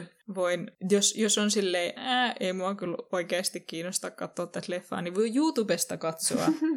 öö, varmaan löytyy Kisumonogatari Final Battle tai jotain vastaavalla niin kuin, tuota, tuota, hakusanalla, niin se viimeinen taistelu on yksi lempitaistelukoreografioita ikinä, koska siinä käytetään sitä, että tämä hahmo on kuolematon ja sitten me voidaan leikkiä animaatiolla sen yep. konseptin kanssa hirveästi. Ja se, niin se liike ei vaan lopu. Ei. Ja sehän on tosi monimuotoista, koska siinä on just semmoinen, että miksi me oltaisiin sidottu yhdenkaltaiseen animaatioon, kun me voidaan yhdessä kohtaa olla silleen, että ah, nyt tämä on vaan tämmöisiä niin kuin, vähän silleen suttuviivoja, mistä ne koostuu, että ne ei ole erityisen yksityiskohtaisia Kyllä. ja tarkkoja. Sitten taas toisessa kohtauksessa ne on selkeästi paljon tarkempia ja kauhean eläväistä ja niin kuin, silleen, mielikuvituksellista. Ja sitten se käyttää niin hirveän hyvin vaan hyväkseen sitä, että se on animaatio mm, ja sen joo. ei tarvii niin kuin toimia niin kuin oikean elämän säännöt toimii. Ja ne voi just vaan olla silleen, niin kuin, että jep, kaikki ympäristökin on vaan niin kuin osa sellaisen sisäisen maailmankuvausta. Mä niin kuin silleen yritin poimia, kun siinä on nämä intertitle-kortit, joissa lukee noir ja rouge ja niin kuin on punainen mm. ja musta ja tälleen. Ja mä silleen niin kuin yritin yritin silleen kind of niin kuin miettiä, että okei, mitä nämä nyt tarkoittaa tässä. Niiden funktio, niin. ne toimii... Ne... Niin kuin narratiivisina juttuina, right? Joo, Joo. ne on niin kuin narratiivisia kylttejä, että ne kertoo sulle, minne tämä on menossa. Se, se, se, niissähän lukee vaan, minkä värinen se on. Juuri on. Näin, näin se, on. Ainoa, ainoa, millä ehkä voi olla vähän merkitystä, siinä on alussa se, tota, tota, siinä lukee niin kuin vampyyri ja sitten siinä tulee inverted colors. Mm. Ja sitten se menee niin kuin, silleen, valkoinen teksti mustalla pohjalla niin toisinpäin. Siinä voi löytää silleen, niin kuin, hmm, ehkä tässä on jotain sellaista, you know, sisäisen maailman muutosta, mutta suurimman osan ajasta se on vaan silleen, koska nämä on tässä ei varsinaisesti piilotella just sitä, että on elokuvaa tai tällaista. Joo, ei missään ne, tapauksessa, joo. Ne tavallaan noihan korostaa sulle edittejä myös. Joo, no, juurikin. Ja sen... tällaista, ne on, se on just silleen narratiivinen keino, että ne on silleen, että hän tulee editti, ja me näytetään sulle, että hän tulee editti sillä, että me laitetaan punainen kortti. Niin, ja tavallaan sitä, että ne, niin kuin, ne... Mua, siis mua kiinnostaa myös Ja se, ne voi tavallaan... hypätä huitsin Nevadaan sen takia, että ne tekee siihen jotain muuta kuin ne vaan hyppäisi huitsin Nevadaan, tai silleen kohtaus voi muuttua tosi paljon, ja sitähän niitä käytetään silleen komedisena, Mm. että just silleen niin kuin, aa, päivää myöhemmin laitetaan kortti, jos lukee se niin kuin punainen, ja sitten me tajutaan, kun niiden vaatteet on vaihtunut, että aa, tässä on päivä myöhemmin. Joo, joo. Ja tai siis tavallaan mua, mua kiinnostaa vähän myös se, että mitä ne tarkoittaa niillä väreillä ää, erityisemmin, että niinku just miksi punainen tässä, tai niin, miksi musta tässä. Um, Siis- niinku, se, se, mua, se mua, sitä mä jäin miettimään, koska mä niinku tajusin sille aika, aika niinku nopsaa, että ah, okei, nämä niinku intertitle-kortit on selkeästi silleen tällainen narratiivinen signpost, että niinku Mm. mm. siinä ollaan silleen, että ah, okei, nyt tarina siirtyy eteenpäin tässä, tässä tapahtuu asia, joka on merkittävä. Mutta sitten mä en ihan päässyt mukaan siihen, että miksi ne vaihtaa niitä värejä. Että miksi, miksi yksi on punainen ja miksi on musta ja miksi tietyssä kohdassa on musta kortti ja miksi tietyssä kohdassa on, kohdassa on punainen kortti. Et niin se, se oli se, se, Mä oli oon se aina asia. ajatellut, että niillä ei ole väliä niillä väreillä. Ainoa, mikä oli jännää tässä, oli se, että ne oli ranskaksi. Normaalisti ne ei ole ranskaksi. Muista tuntuu, että se on siksi, että mä, mä, päässäni tein tämmöisen, niin kuin, että "Aha, olikohan ki, niin kuin Kishot ranskalainen. Koska se, Maybe. se, koska vampyrit on eurooppalainen juttu, Apparently. niin sille niitä ei oikein ole Japanin mytologiassa eikä erityisen just täysin samankaltaisia juttuja oikein japanilaisessa mm. mytologiassa. Tai että ne voitaisiin olla silleen, koska tietysti ympäri maailmaa löytyy jotain vampyrimuutteja, Kyllä. kuinka samankaltaisia ne lopulta on, mutta sitten Jep. Japanin mytologiassa jotenkin ei kuitenkaan tarpeeksi samankaltaista Niin. myytti, jona, jona voitaisiin olla silleen, niin kuin, että Aa, tämä on tämä hirviö, ja sitten ne käyttää sitä japanilaista versiota, joka sitten tarkoittaa, että vampyyrit on usein niin kuin, ulkomaalaisia. Ja sitten se onkin se, se on silleen harvinainen blondi siellä niin kuin muiden, muiden keskellä. Tietenkin, että tulee eksoottinen ja erilainen, Mm. niin sehän se tulee. Ai, mutta siis sehän on niin kuin, eurooppalainenkin ö, niin kuin se idea, idea eurooppalaisesta vampyyristä, joka niin kuin, me ollaan saatu ton, ton mä muistan sen jäbän nimeä, Polidorin novellista, joka hän kirjoitti 1800-luvun alussa. Mä en muista hänen koko nimeään, mutta Lordi Byronin ystäviä. Mm. Um, vampyyri, vampyyrimytologia on silleen kinda kansainvälistä, että sitä kyllä löytyy kaikkialta, mutta tavallaan se idea sellaisesta humanoidi tavallaan ähm, erityisen seksuaalisesta vampyyristä esimerkiksi on mun mielestä niin kuin 1800-luvulla syntynyt. Niin. Ja siis onhan niitä semmosia, semmoista veren imevä hirviömyytti, Niitä on vaikka Wink. niin, joka, joka on silleen oma myyttinsä. Mm. Ja sitten on tämä niinku, jo ihan hirveän pitkään kasvanut silleen, koska se, se voi olla vaikka inspiroitunut jostain Bram Stokerin Draculasta, Draculasta. Mutta koska Japani on Japani ja se on ollut vähän silleen erillään muista, niin sit silleen, että joku Dracula, että se, se ei välttämättä esimerkiksi kasvanut niin hirveästi suosiota siellä, sen takia Jep. se on vähän niin kuin vaan pikku hahmo muiden hirviöiden joukossa, joista moni on japanilainen ja osa on niin kuin Näin enemmän sit Euroopasta tai vastaavasta tullut. Eikä tässä, tässähän se vampyyri, se kuolee valonsäteisiin, mutta muuten se ei ole erityisen normivampyyri. Se mikä on, se, se kyllä aina, se vähän vähän ehkä joskus häiritsee mua. Mä tiedän, se on just semmoinen, että tällä ei ole mitään väliä, miksi tämä häiritsee mua juttu. Öö, Mutta ihmiset kuolee, vaikka niistä ei ole hirveästi juotu verta. niin kuin, ihmisestä pitää juoda 40 prosenttia verta, että se kuolisi veren hukkaan. Musta tuntuu, että ne niinku ei vedä yleensä edes silleen niinku sitä puolta litraa, kun On ne imee verta. Ne on ryyst silleen muutaman sekunnin. Mä ymmärrän, että ne vetää jostain valtimosta, mutta mm. silti niin kuin, ne ihmiset olisi ihan fine. Yksi hörppy ketä tapaa. niin kuin, sille litran kohdalla voi olla vähän silleen, uh, niin kuin varmaan menettää tajuntansa, ei ole hirveän hyvä olla ja näin. Mutta jos vaikka se vetäisi sen puoli litraa, niin olisi varmaan ihan fine. niin kuin, mm. God damn! heikkoja. niin. Siis se mun mielestä aina jotenkin absurdia, että ne ottaa silleen, ja sitten se on ohi, ja mä sille heittää sen ihmisen menemään. Mä oon silleen, siinä on vielä niin paljon verta jäljellä, mitä sä teet. Jyt! Ai, ai, ai, kyllä, juurikin. Niin sitten tuossa oli jotenkin musta hyvä se, että ne oikeasti imee sen toisen kuiviin. Siis toi oli niinku kaikista, kaikista näistä silleen Kisumonogatarin vampyyrin niinku se väkivalta oli kaikista brutaaleinta. Ää, koska se voito se toisaalta. Joo, juurikin, koska animaatio. Mm. Uh, mutta ja siis se, tässähän se veri... kasvoja irti ja kaikenlaista sellaista. et se, sehän se liittyy siihen kuolemattomuuteen, mm. että niin Arraga lähtee niin monet rajat ja sitten ne vaan kasvaa ällöttävinä vauvakäsinä takaisin. Mutta niin nehän käyttää estetiikkana sitä verta, koska mm. se verikin on vaihtelevassa määrin silleen oikein... Jos, kyllä se on joskus silleen vaan, niin kuin, you know, että se näyttää, että se on lentänyt, mutta monen, monestihan se on vaan ympyröitä. Mm, niin joo, täydellisiä on. ympyröitä. Kyllä. Just vaan silleen, niin kuin, että no me vaan haluttiin tähän tällainen, niin kuin, että tämä koostuu ympyröistä tämä niin kuin, kuva tässä. Ja se on silleen esteettisesti kivan näköistä. Juurikin. Silleen ei ole mitään tekemistä minkäännäköisen realismin kanssa, mutta niin kuin, you know, hyvä fiilis, hyvä estetiikka.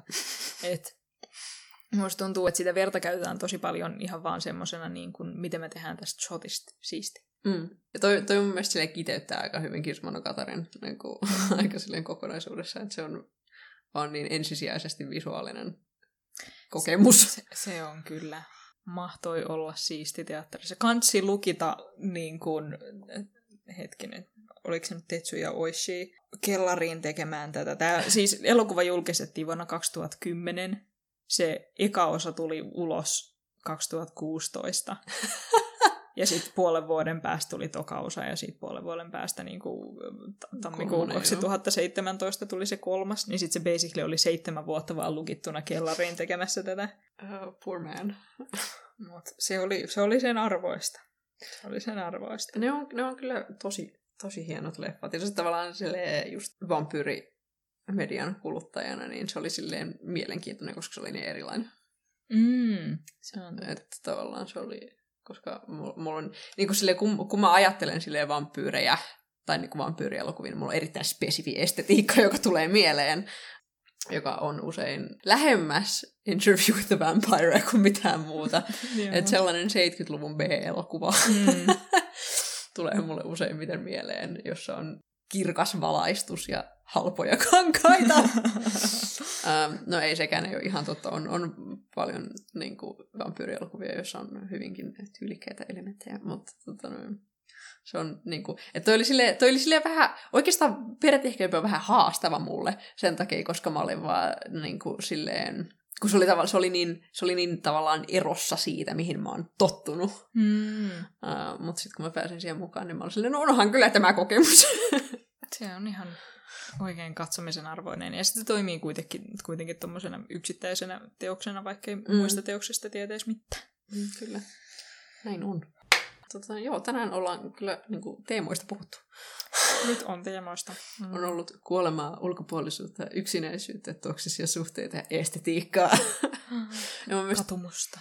Toi, toi, no, kun kaikki nämä teemat mun mielestä tiivistää aika hyvin, niin kuin, miksi mä tykkään vampyyrimediasta ja vampyyrielokuvista niin hirveästi, koska niissä vaan on kinda niin kuin, paljon. Niissä on paljon ja sitten myös ne on tavallaan tällainen paikka, jossa voidaan käsitellä oikean elämän tunteita sellaisella hyperbolisella tavalla, Joo. joka irrottaa sen oikeasta elämästä ja tekee siitä tavallaan samalla silleen etäännyttävää, että sä pystyt niinku tarkastelemaan sitä kriittisesti, koska se on niin selkeästi poistettu todellisuudesta. Mutta samalla se niinku on myös kauhean henkilökohtaisesti koskettavaa, koska ne on niin selkeästi kuvannut, miltä tietynlaiset tunteet tuntuu mm. tällaisella tosi dramaattisella tavalla. Mm. Ja mun mielestä se on, se, on vaan, se on vaan se, mistä mä tykkään niissä kauheasti. Se on ehdottomasti mun genre. Mulla oli semmoinen tunne monen näiden kanssa, niin olisi vähän voinut leikata silleen niin kuin pikkasen, pikkasen tiiviimmäksi. Mulla ehkä oli vaan silleen, että mä kaipasin niin hypereskapismia, että kaikki yhtään hitaampi tuntui vähän semmoiselta niin kuin, mm-hmm, kyllä. Mutta toisaalta oli kyllä siihen hirveän hyvä, että jos mä eskapismia kaipasin, niin nämä kyllä tarjosi sitä. Kyllä, mm. nämä niin kuin elä, elämää suuremmat niin kuin Kyllä. elokuvat. Joo. Se taisi olla siinä tälle jaksolle. Meidät löytää Instagramista at leffakestit, että Twitteristä at leffakestit. Meidän sivuilla leffakestit.net. Meille voi laittaa kysymyksiä ja kommentteja, jos sieltä tuntuu. Kiitoksia, että kuuntelitte. Kiitoksia, että kuuntelitte.